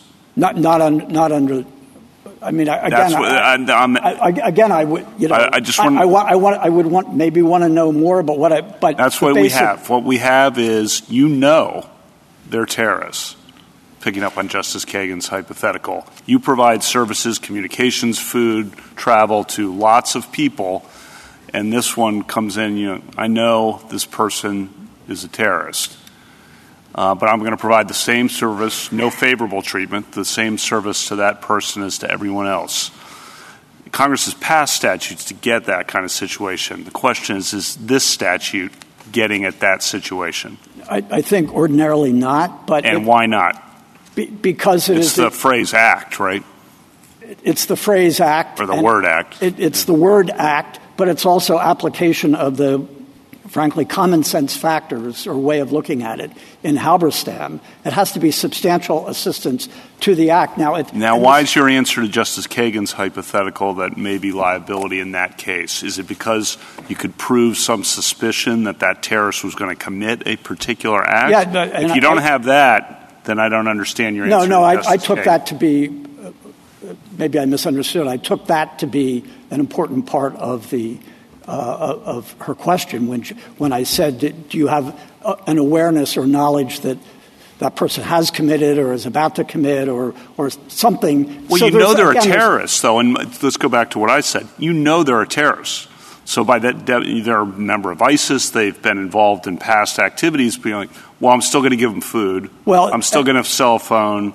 I'm still going to uh, rent a car. There may be differences in the services. I mean, a restaurant serving somebody, I, I don't think you would regard that as well. Rental car. Well, if if he says I I need it, I need a car to get to the airport quick so that I can get to Istanbul. Uh, I mean, that's well, okay. But but but, but again, the, the question is how much has the defendant willingly associated with himself or become a, a willing partner and been complicit in what that person is doing. And I think it depends on both the nature of the assistance, what intent or state of, of mind you have. I think a restaurant is very different from offering somebody, you know, here's my cell phone so you can call your compatriot. I think those, those are, those are in, in common sense terms, very different acts. I but think in your un, under this statute, that has to be your position. But I've seen you got to maintain a hard line there. And in response to some of the hypotheticals, I'm not sure you've maintained the hard Well, line, which I- then swallows the whole principle. No, no, I, I, I've tried to maintain a hard, a hard, a hard line be, with respect to this service in particular, which is all the court has to decide. It's generally available, no favorable treatment. It's not face to face, which in your example is another very important distinguishing characteristics. It's, it's an individualized uh, transaction where you, you know who that person is by your. That's, I, I don't want to prolong this, but that's very elusive. You know ISIS is using the organization. Some human being in the, in the defendant uh, company knows that ISIS, a group of individuals, is using this service to help recruit others to kill people. But you know that. I don't know why the face-to-face really changes Oh, I think it changes it a lot. And again, Halberstam, Halberstam talks about was the person present, which, as I said, I think is in this context really means what is the how remote or how proximate was the defendant's association with it. And if you if you aid in something as generalized as as recruiting, that would render these defendants culpable, responsible, complicit in every terrorist act affecting aff- affecting a, uh, a U.S. national Thank- in thank the you. country. Justice Barrett? Mr. Kneedler, taking Justice Gorsuch's point about aid to the person in the statute, Justice Gorsuch was pointing out that the Dictionary Act treats juridical entities as persons. Would the government consider ISIS a juridical entity? Or if we're focusing on the person, would we have to be focusing on the people who actually carried out the attack? I don't know if we would consider it to be a juridical person. I, I, I think I, ISIS is, a, is an identifiable, if somewhat amorphous uh, entity, Entity. Or, entity. But it's important. I, I think this is really uh, a misunderstanding. A lot of the uh, of the that that um, respondent has in some of the amici on that side.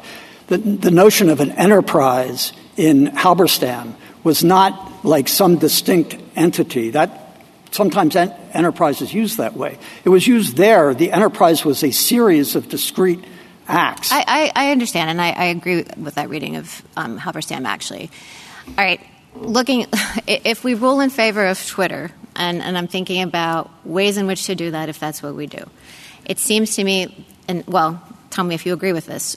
One thing to say would be to say that because you have to assist a person who commits the particular act of terrorism, whether that person is ISIS or the particular individuals that carried out the attack, there would have to be allegations in the complaint showing the use of the defendant's service, of Twitter's service, to the end of the Paris attack and not just general recruitment or radicalizing people, and that this complaint lacks those allegations, like using DMs or using comment threads on Twitter to actually coordinate the activities for the act.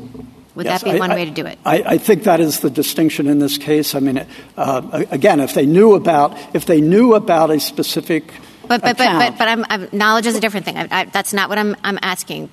If but but, but just the, before you yes, even get to knowledge, you have to say that there was the use of the service in the particular attack on the on the government's view, right? You have to link it up to the if, attack. if you can do that, but for in this context, yes, for the use of these services because of the nature of these of these but services. in the attack, I mean, I, I took the whole point to be, and the point of agreement between you and Mr. Waxman, that the statute refers not just generally to helping, as you were just saying, the enterprise, but to aiding and abetting the act of terrorism that injured the plaintiff. That's correct. So here, in order to state a claim, we would need to see in the complaint some allegations that Twitter was used to carry out this specific attack, not just generally used to build up ISIS and recruit. Yes. Okay. Another thing it seems like we could say is kind of to the colloquy we're having with both Justices Kavanaugh and Kagan, which is about a business that operates and it's open to all comers.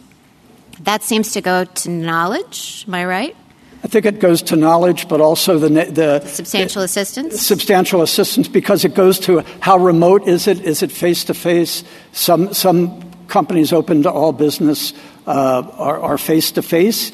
Some are not. Like this is so it automatic. could be a little bit trickier, but an opinion to that effect might have to say something like if the defendant is a business that's open to all comers, a page company, PageNet, or the phone service, or a bank, or Twitter, social media company, there has to be some allegation of what specific knowledge uh, uh, of specific knowledge some specific action with respect to that particular person or that particular act. I want to be clear. I don't, I don't want to be taken to be saying absolute rules for every situation. The, the points I'm making here about. But I thought you said it would be helpful to give lower courts some way to dismiss these cases without wading into the facts.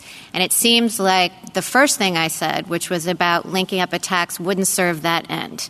Because it sounds like you were saying that you thought it would be helpful to have a, a, a holding that uh, related to generally open businesses.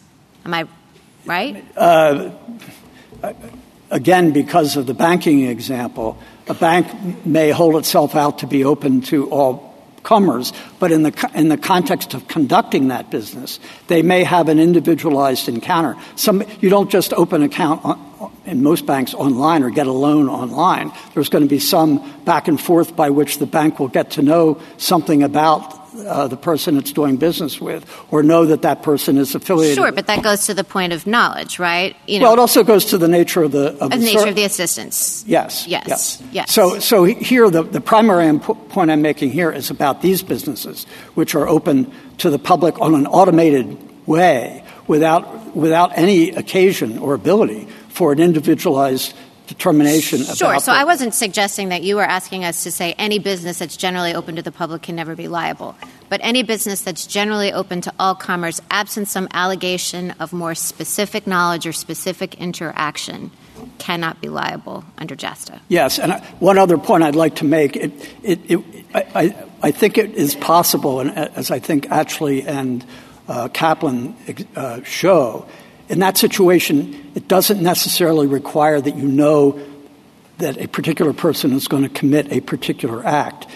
If you know because of the proximate relationship with the person you're, you're assisting that they're, that they, they're a, a, group of acts that they are about to commit or that they, are in, that, that they have an ongoing practice of committing, you don't have to know the specific act uh, in, that, in, in that situation. That's why I think it is it is context specific. But this is banks open. are what you're worried about. Banks is what the government is. We are worried, worried about, about, and that. and the, and the cases. Some of them have been dismissed, and we think it's important for them to be able to be dismissed, where you don't have that the sort of knowledge or in, intent, the state of mind, the, the, the things that go to whether this. You want to make sure the banks aren't automatically dismissed. Like you're trying to make sure that whatever we said about social media companies wouldn't get banks off the hook when they had those kinds of special relationships that you're talking about. Yes, yes. special relationships and knowledge. It's not just banks. There could be other institutions. Charities are another one. Charities, both in their own right, in operating in problematic. So I've been um, kind of going back in my mind to where I started with. Uh, Mr. Waxman in terms of separating out knowledge and substantial. And it, um, in listening to you, it was very clear that you are putting a lot of stock in substantial.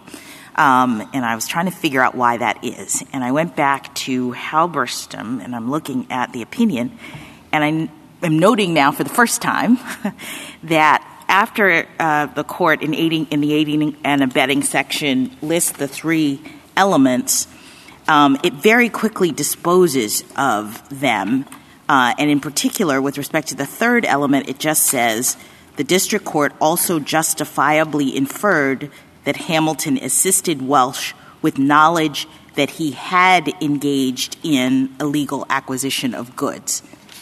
Then it goes on to say the only remaining issue then is whether her assistance was substantial. So all the factors and all the things you've been talking about are insubstantial. So it seems as though, at least per this opinion, the only real knowledge is of the kind that you're talking about with these banks if they have a personal relationship and they know that this um, you know person or somebody who's using their services has engaged in illegal activity. Is that the government's position? Yeah, I, I, I, don't think it, I, I think in Halberstam that was an easy line to draw because she was obviously intimately, integrally related, as the court said in, his, in what he did.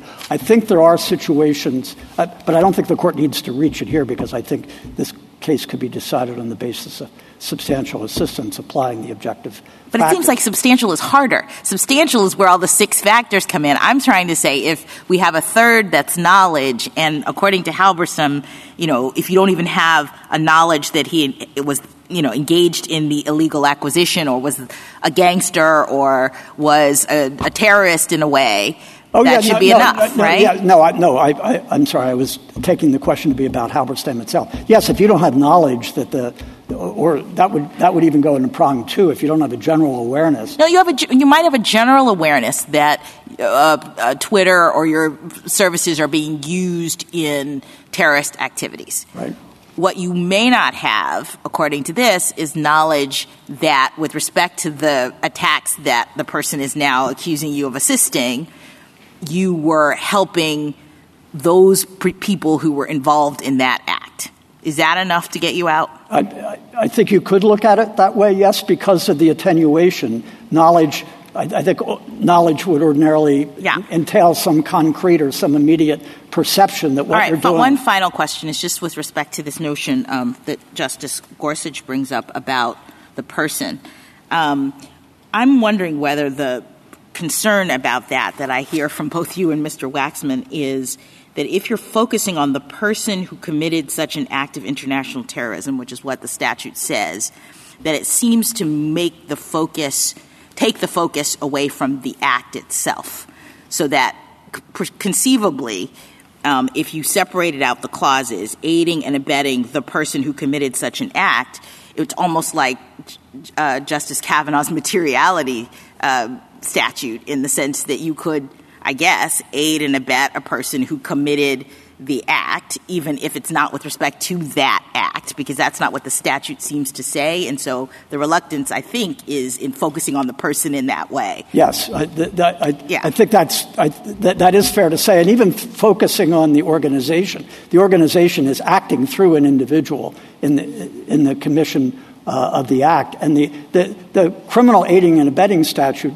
refers says that somebody uh, who commits a criminal act or aids and abets its commission, uh, referring to a specific criminal act, and here the definition of of terrorist uh, terrorist activity, I think it is, says it's activities that involve violent or dangerous acts. And if we don't, that if we don't stay, if we don't stay focused on the acts, then we get worried about Justice Alito's hypotheticals, where you might be aiding and abetting a person who is engaging in certain things, but you aren't really assisting in those things with knowledge. Right. It has to be, the, the act itself has to be culpable, which is why the definition of terrorism refers to acts that are punishable by the criminal law. And so wh- whether, you, whether you focus on is it the person who committed the act or the commission of the act, I think in that sense it all comes to the same thing. Thank you, Mr. Kneedler. Mr. Chief Justice, and may it please the court, um, I- I'm going to like to waive my two minutes of silence um, to move the process forward. Granted. Um, I hope you won't make me regret that. Um, and I'd like to um, uh, I'd like to respond to some of the questions that were asked um, earlier. Um, I'll, try to do this in seniority order. Um, so I'd like to uh, start with a question that you asked about uh, trying to understand what the government's position was and the multiple factors that were there. Um, I, think uh, that question really went to the heart of the difficulty with the government's position. The, Halberstam factors, there are six of them. It's complicated. The government's standard is much harder to understand. And that was brought home by the question from Justice Kagan about uh, banking services. Uh, it seemed clear as I read the magical few words on page 34 that banking services weren't covered. Uh, But then it turned out that they were. It's difficult to understand how we got there. Our view is that, and the government says there's a special nexus requirement. Our view is that once the statutory elements have been met on the Halberstam factors, the nexus is foreseeability. There, this other rule, these other rules aren't there. Um, it's not as simple as you might have hoped. We still have the six factors, but it stops there. Now, Justice uh, Alito made the point earlier on, and we think this is very important, um, that Halberstam has, as, as you put it, uh, I wish I had thought to say it as, as well, essentially statutory status. The courts are directed uh, to use Halberstam. And that's been particularly important with regard to a number of the questions here, one of them being whether the assistance has to go to assisting the particular act that, that harmed the plaintiff. The Halberstam facts fail that standard. And, and you may want to hold that, that in general, aiding and abetting requires assisting a particular act. And, and you may want to overrule Halberstam when it gets here. But Halberstam is the standard, and it says aiding and abetting an enterprise. And a number of the times, as uh, my friends articulated the standard they were asking the court to adopt, they would articulate a standard that would be that would that would require you to, conclude that Halberstam was wrongly decided. Um, Justice Kagan, um, you asked, and you framed this as a hypothetical, and I want to respond that it's not. You asked what would happen in a case far afield from this, in which a defendant said they really weren't going to do much of anything at all, even though they know that they were assisting terrorists. There's a factual dispute about this, but the contention in the complaint is that that was really going on, that this policy was just window dressing. The complaint specifically alleges that unless someone came to the, one of the defendants and identified a particular post that was from ISIS, they would not do anything. They wouldn't look for posts on their own. Mr. Schnapper, you, you, you want to cut to the chase, and I appreciate that. So let me ask you this with respect to your claims yes. um, that Twitter knew about these things and it didn't do anything, how, how do you survive um, Section 230? I mean, you were here yesterday, and we sort of had a preview of your thoughts on this case, but also, I thought, a concession that that's sort of the heartland of a 230 issue in terms of immunity. The, claim that here is this internet platform and they have these terrorist um, uh, videos and things on their website and they don't take them down. Well, I, framed my comment somewhat too generally. Um, our position is that they continue to recommend things apace. All right, so we're on recommendations. Yeah, and they continue to do that apace, knowing knowing what's what's happening. And, so, why is the recommendation aiding and abetting? Why does it fit? So we're only looking at recommendations, not Twitter's yes, in yes. you know take, not taking down things because you concede that that would right. be a heartland uh, immunity issue. So the claims are recommendations related to various terrorist activities and with respect to that, can you just walk us through why you think that qualifies under Halberstam as aiding and abetting? Well, the, um, uh, the aiding and abetting, the, the recommendation functions at issue here potentially more broadly because we have three different defendants in this case. There's only one petitioner, and so their practices would be varied. Um, but insofar as the recommendations were affirmatively calling the attention uh, of, of users to ISIS materials, um, that would that would be extremely uh, valuable uh, to ISIS in recruiting more uh, fighters. Um, which was that of has nothing to do with the attack. So you say the this particular attack, they didn't have to have any knowledge or awareness or uh, assistance with respect to the particular attack. That is precisely our position. Mr. Schnapper, does your complaint contain any specific allegations about ways in which Twitter was used to perpetrate this attack? Or is it, it's all, it, it, as I read it, it's all about recruiting generally, the ways in which that's, Twitter was used? that's used correct. to recruit it's generally. recruiting and fundraising. Okay. That, so that's nothing the about the Paris attack in particular? No. Okay. No, that, that's, the, that's where we part company. Suppose that, um, uh, well, go back to 1997, CNN did an interview of Osama bin Laden, a very famous interview uh, of him.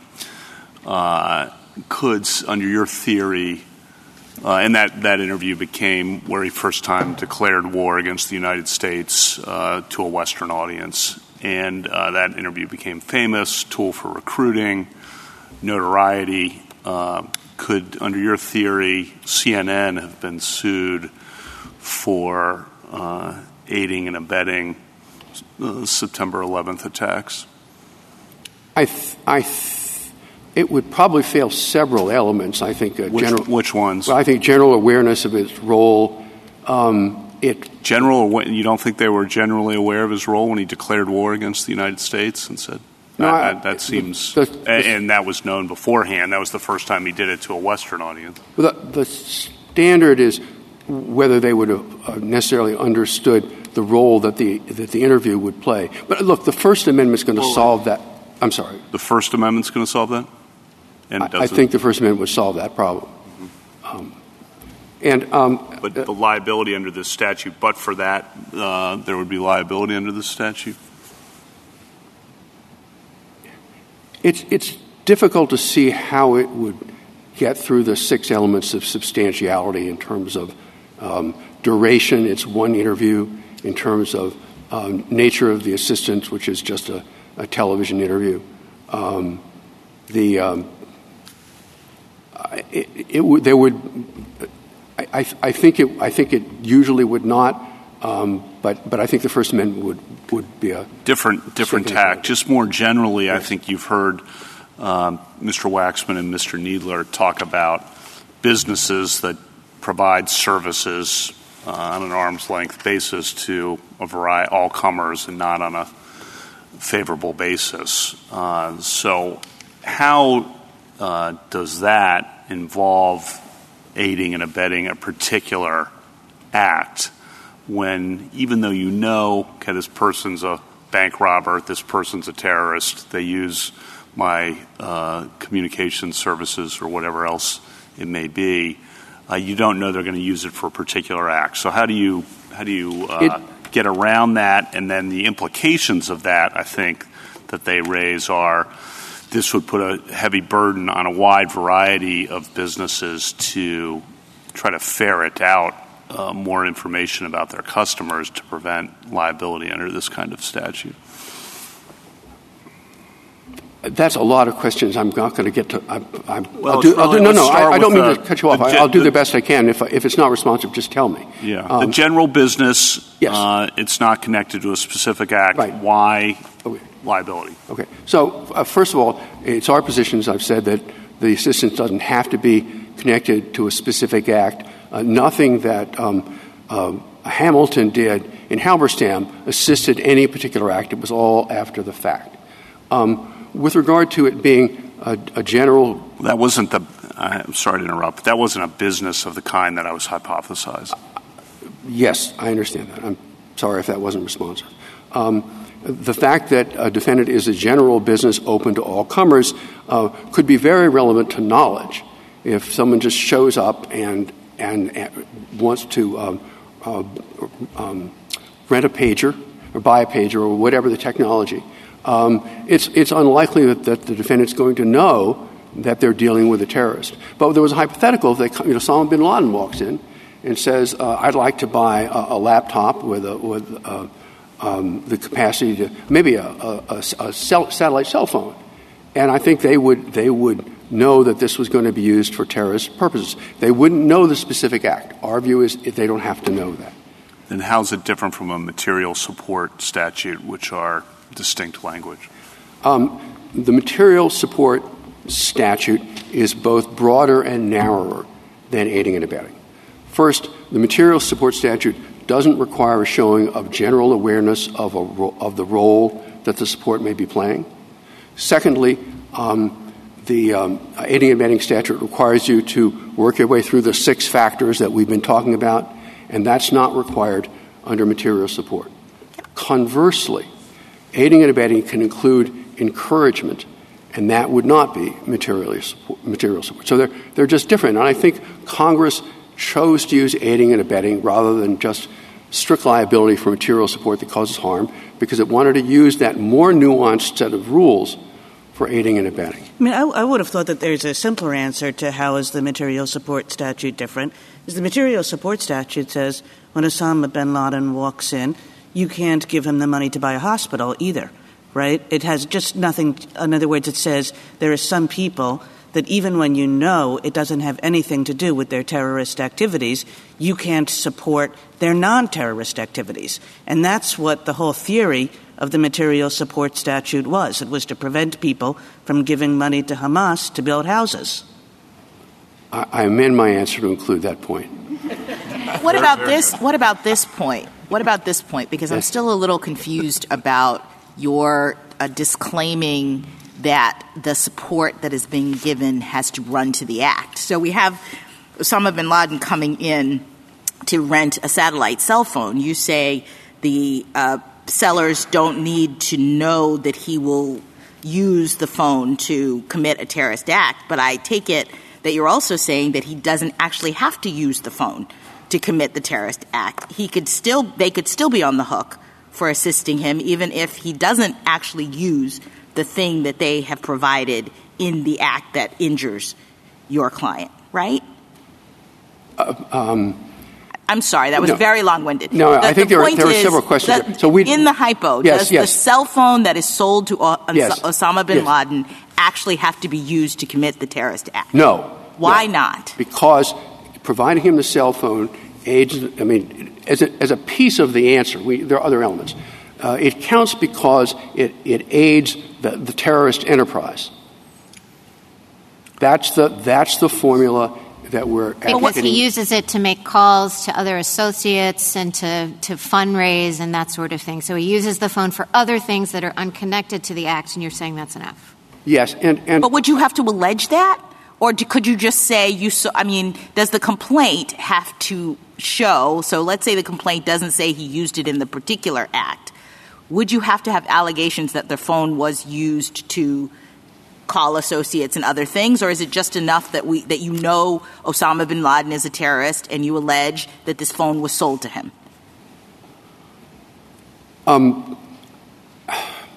in terms of uh, in terms of what you need to prove, you need it. But, but to answer it in terms of ple- in, terms of pleading, mm-hmm. Rule Nine requires pleading with particularity about fraud, not other things. The general the courts handed down a number of decisions in Leatherman and Swierkiewicz, uh, uh, disclaiming the notion that additional rules of particularity of pleading should be required. There are other procedural methods for, for, for um, bringing all of that out. But the, the general trend in pleading since the abolition of the field code is not to require specific allegations of that sort. It might be deficient given the overall context. But wouldn't um, you still have to allege in Justice Jackson's hypothetical that he used the phone in furtherance of terrorist activities?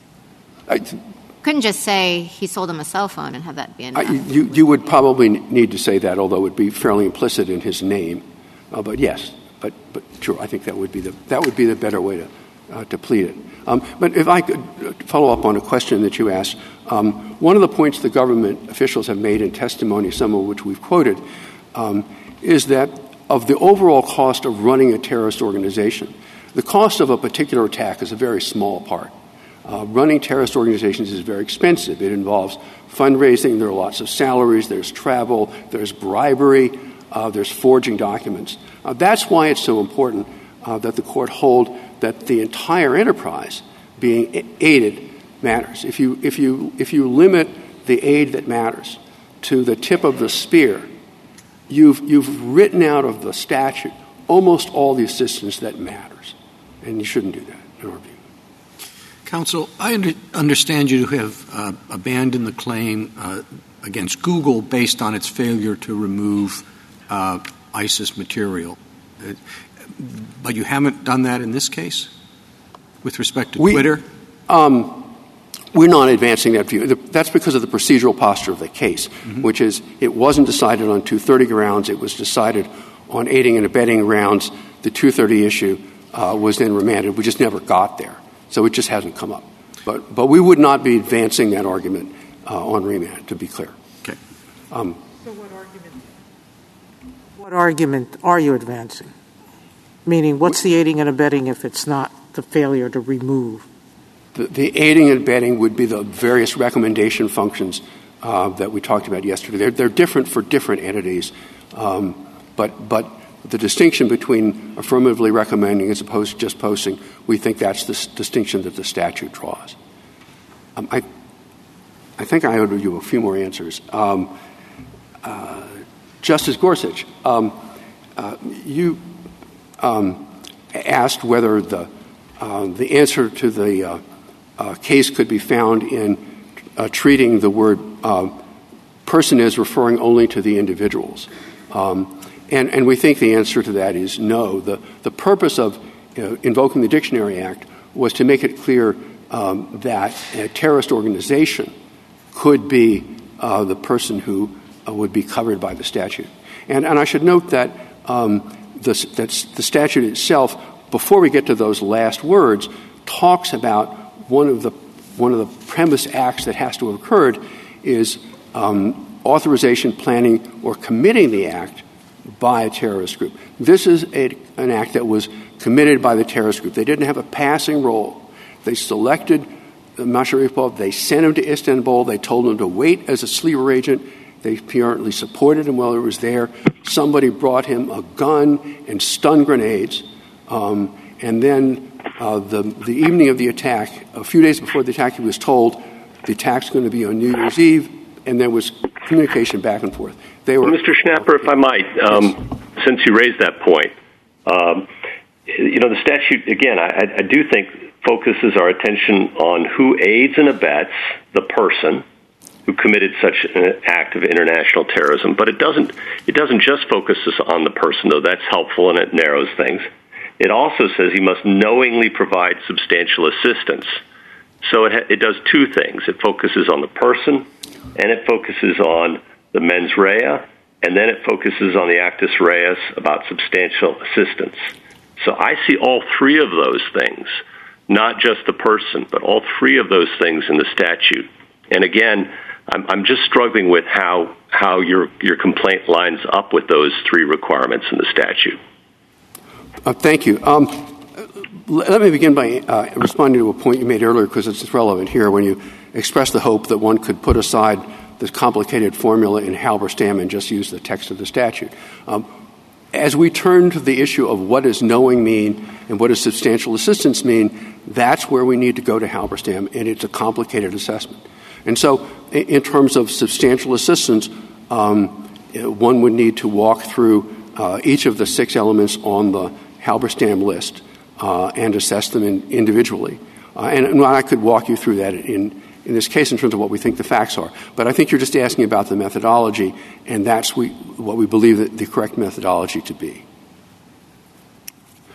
What, what do you say to the argument about the charitable and humanitarian organizations? So I think one of the arguments that the uh, is pointed out by um, Mr. Waxman and Mr. Kneedler in some of the amicus briefs is that humanitarian and charitable organizations are going to be caught up in this. And I think one of the background points about aiding and abetting liability is it's not moral complicity is different from legal liability. There might be moral complicity without necessarily legal liability. We want to have fair notice for uh, major sanctions, civil or criminal. And right. that fair notice right. for these humanitarian organizations is not present under your theory, and they could be swept up in that. That's at least the statement on the other side, which uh, appears sincere to me from the amicus brief. So, how do you respond to that?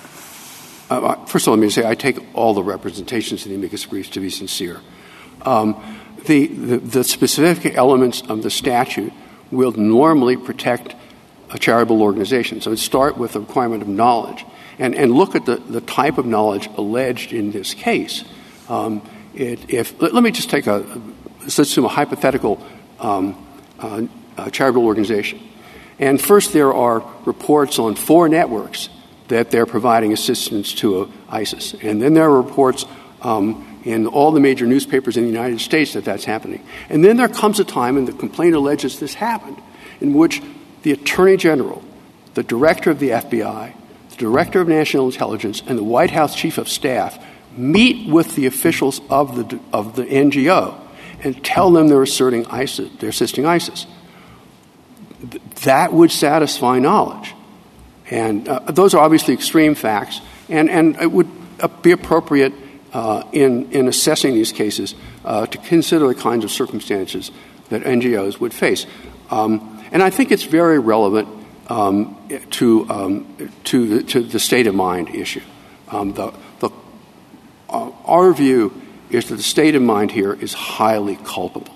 And when I would use the language, I've forgotten who used it earlier, of, willful blindness. And, and I, again, I say there's a factual dispute about what's happening. But our contention is that the policy was not to look at all. And there's a, in, in the brief of the uh, Concerned Women for America, there's an extraordinary quote from Twitter. And it, and it was made three months after two Americans were executed by ISIS. And when asked why Twitter wasn't taking down ISIS materials, the comment was, well, one man's uh, terrorist is another man's freedom fighter. Now, I think if, an, if a charitable organization had that knowledge and had that attitude, they should be held liable. Can I just ask you, Mr. Schnapper, uh, before we run out of time? I, I guess I don't know why Halberstam helps your argument that it's enough to support the enterprise. I know that they use the word enterprise, but when you look at the actual case, they're talking about the criminal enterprise. It wasn't as though she was um, assisting Welch or whatever the name of the guy was with, you know, laundry and children and, you know, child support, and she was helping him to raise money for some other thing. That would have been supporting the enterprise, but she was actually engaged in conduct that supported the criminal activity.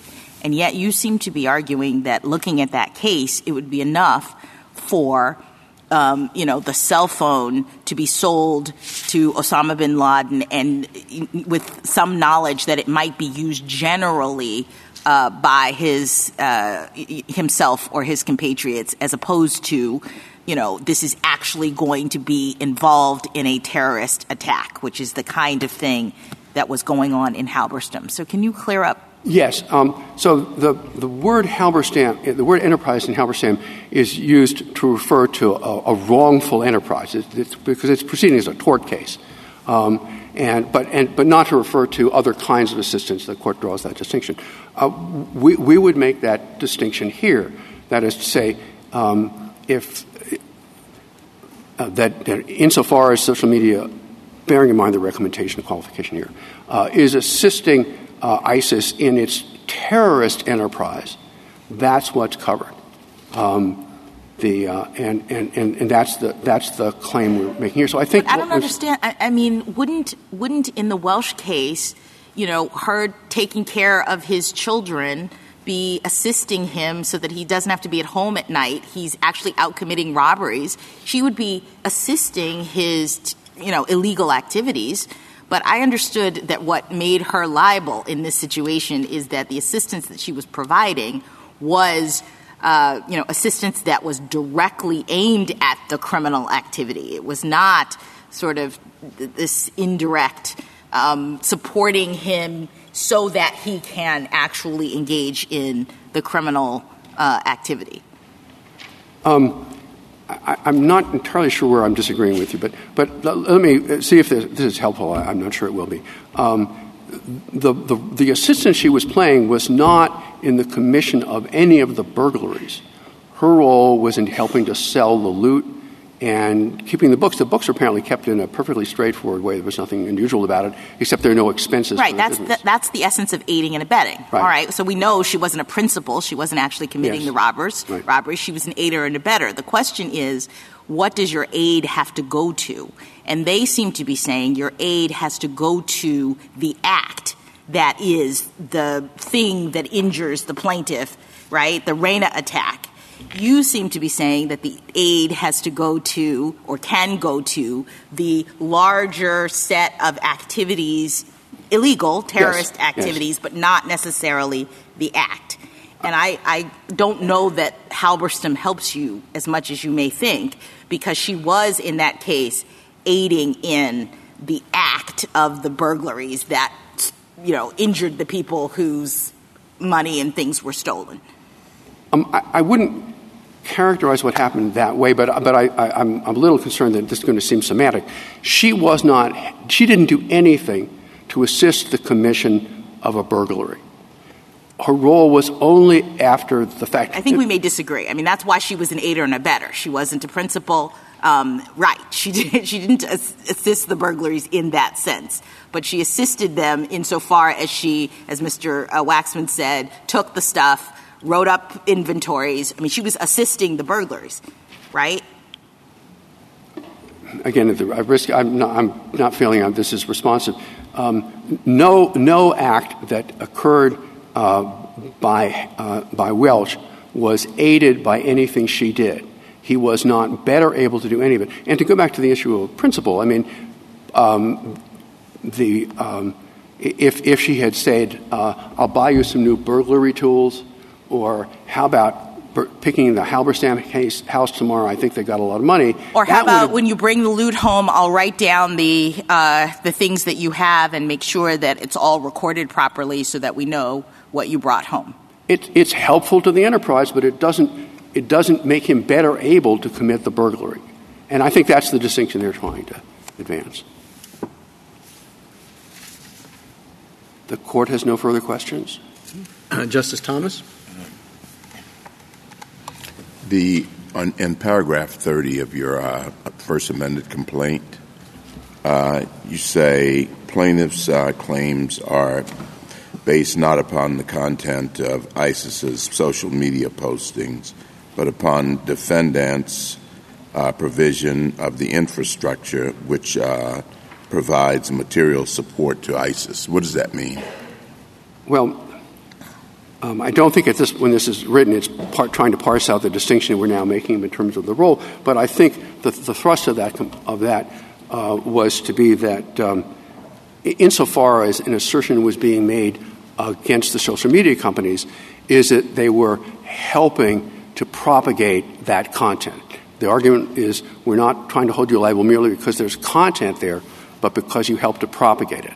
Now, now we would draw a more fine distinction, but but I think that's the, the thrust of that paragraph. So you're not pointing to the thrust that I understand is that you're not pointing to specific instances of this. You're just a general idea that they're using the service uh, to their to their advantage, to ISIS's advantage. Um, yes, let me give you a more fulsome answer to that. One of the arguments that the defendant makes is it's not enough to allege that uh, there were 50 or 70 or 90,000 ISIS accounts, you have to name some. Mm-hmm. We do not think that the federal rules of civil procedure require that. Indeed, the whole gravamen of the problem here was that it was possible to identify tens of thousands of these, um, and they weren't doing, but but they weren't using that capacity. There was one instance in which uh, uh, the uh, hacker group Anonymous took down several thousand ISIS accounts at Twitter.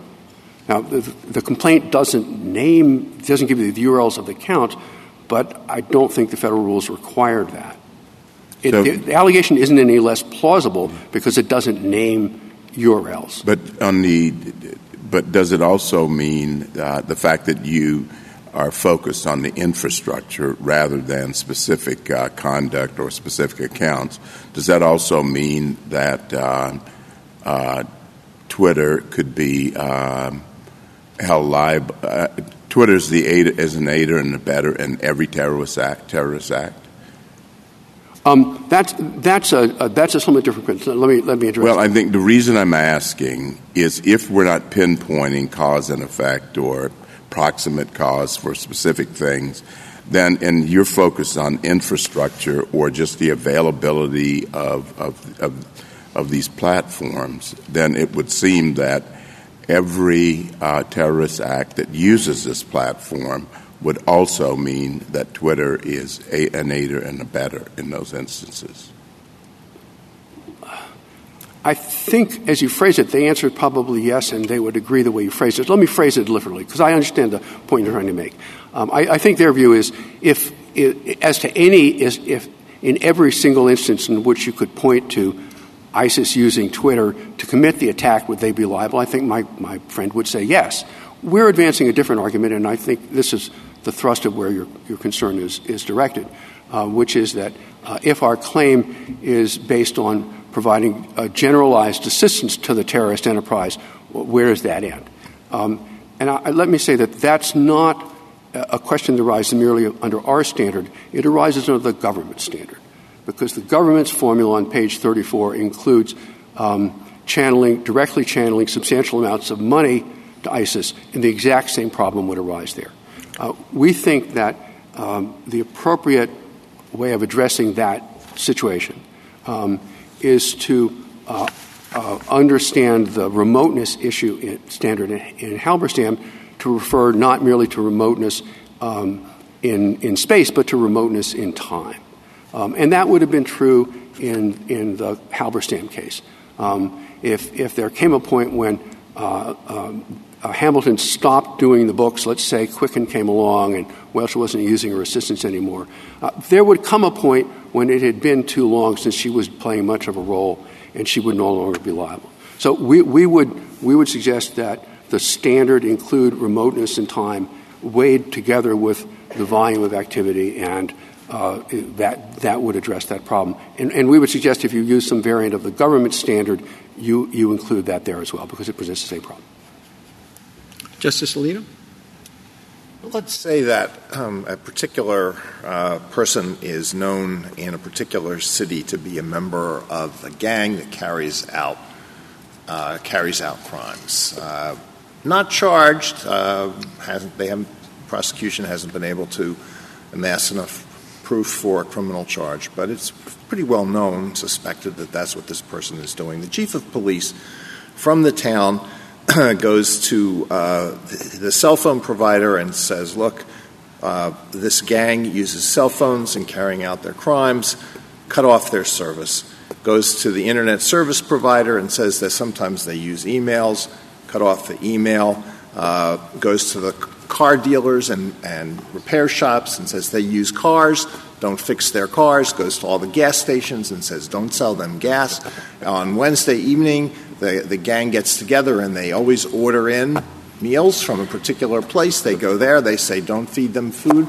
Are they, are they, uh, have they aided and abetted the crimes that this gang uh, commits?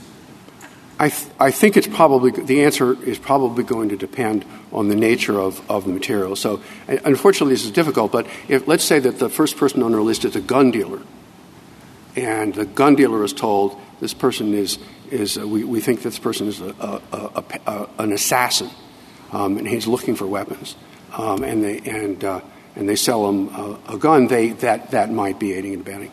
Uh, at the far end of things, uh, take out Chinese food no, it's not really connected particularly to the to the offense. I, think that's a difficult question, but but clearly at one end of the spectrum, if you sell guns, this goes back to uh, Justice Thomas's question. Uh, if you provide a gun to someone who you know is a murderer, I think you could be held liable for uh, aiding and abetting. Um, Justice Sotomayor.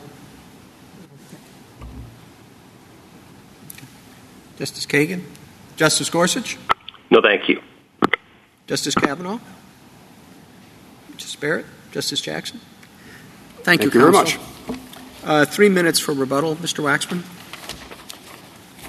Thank you. So, guns and banks is what seems to be, you know, most of the hypotheticals here. And I, I want to go to, to Justice Kagan's question about the bank and know your customer and what your customer is doing. But I'm going to start because there are special know your customer rules involving banks.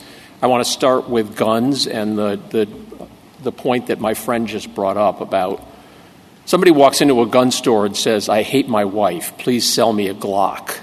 I'm going to kill my wife. Please sell me a Glock. Obviously, he takes the Glock. If he buys the Glock and never kills his wife, there's no aiding and abetting any crime. If he buys the gun and kills his wife, there obviously is. Walmart is the largest gun dealer, I believe, in the United States. They know for a certainty that some of the people that buy guns are criminals.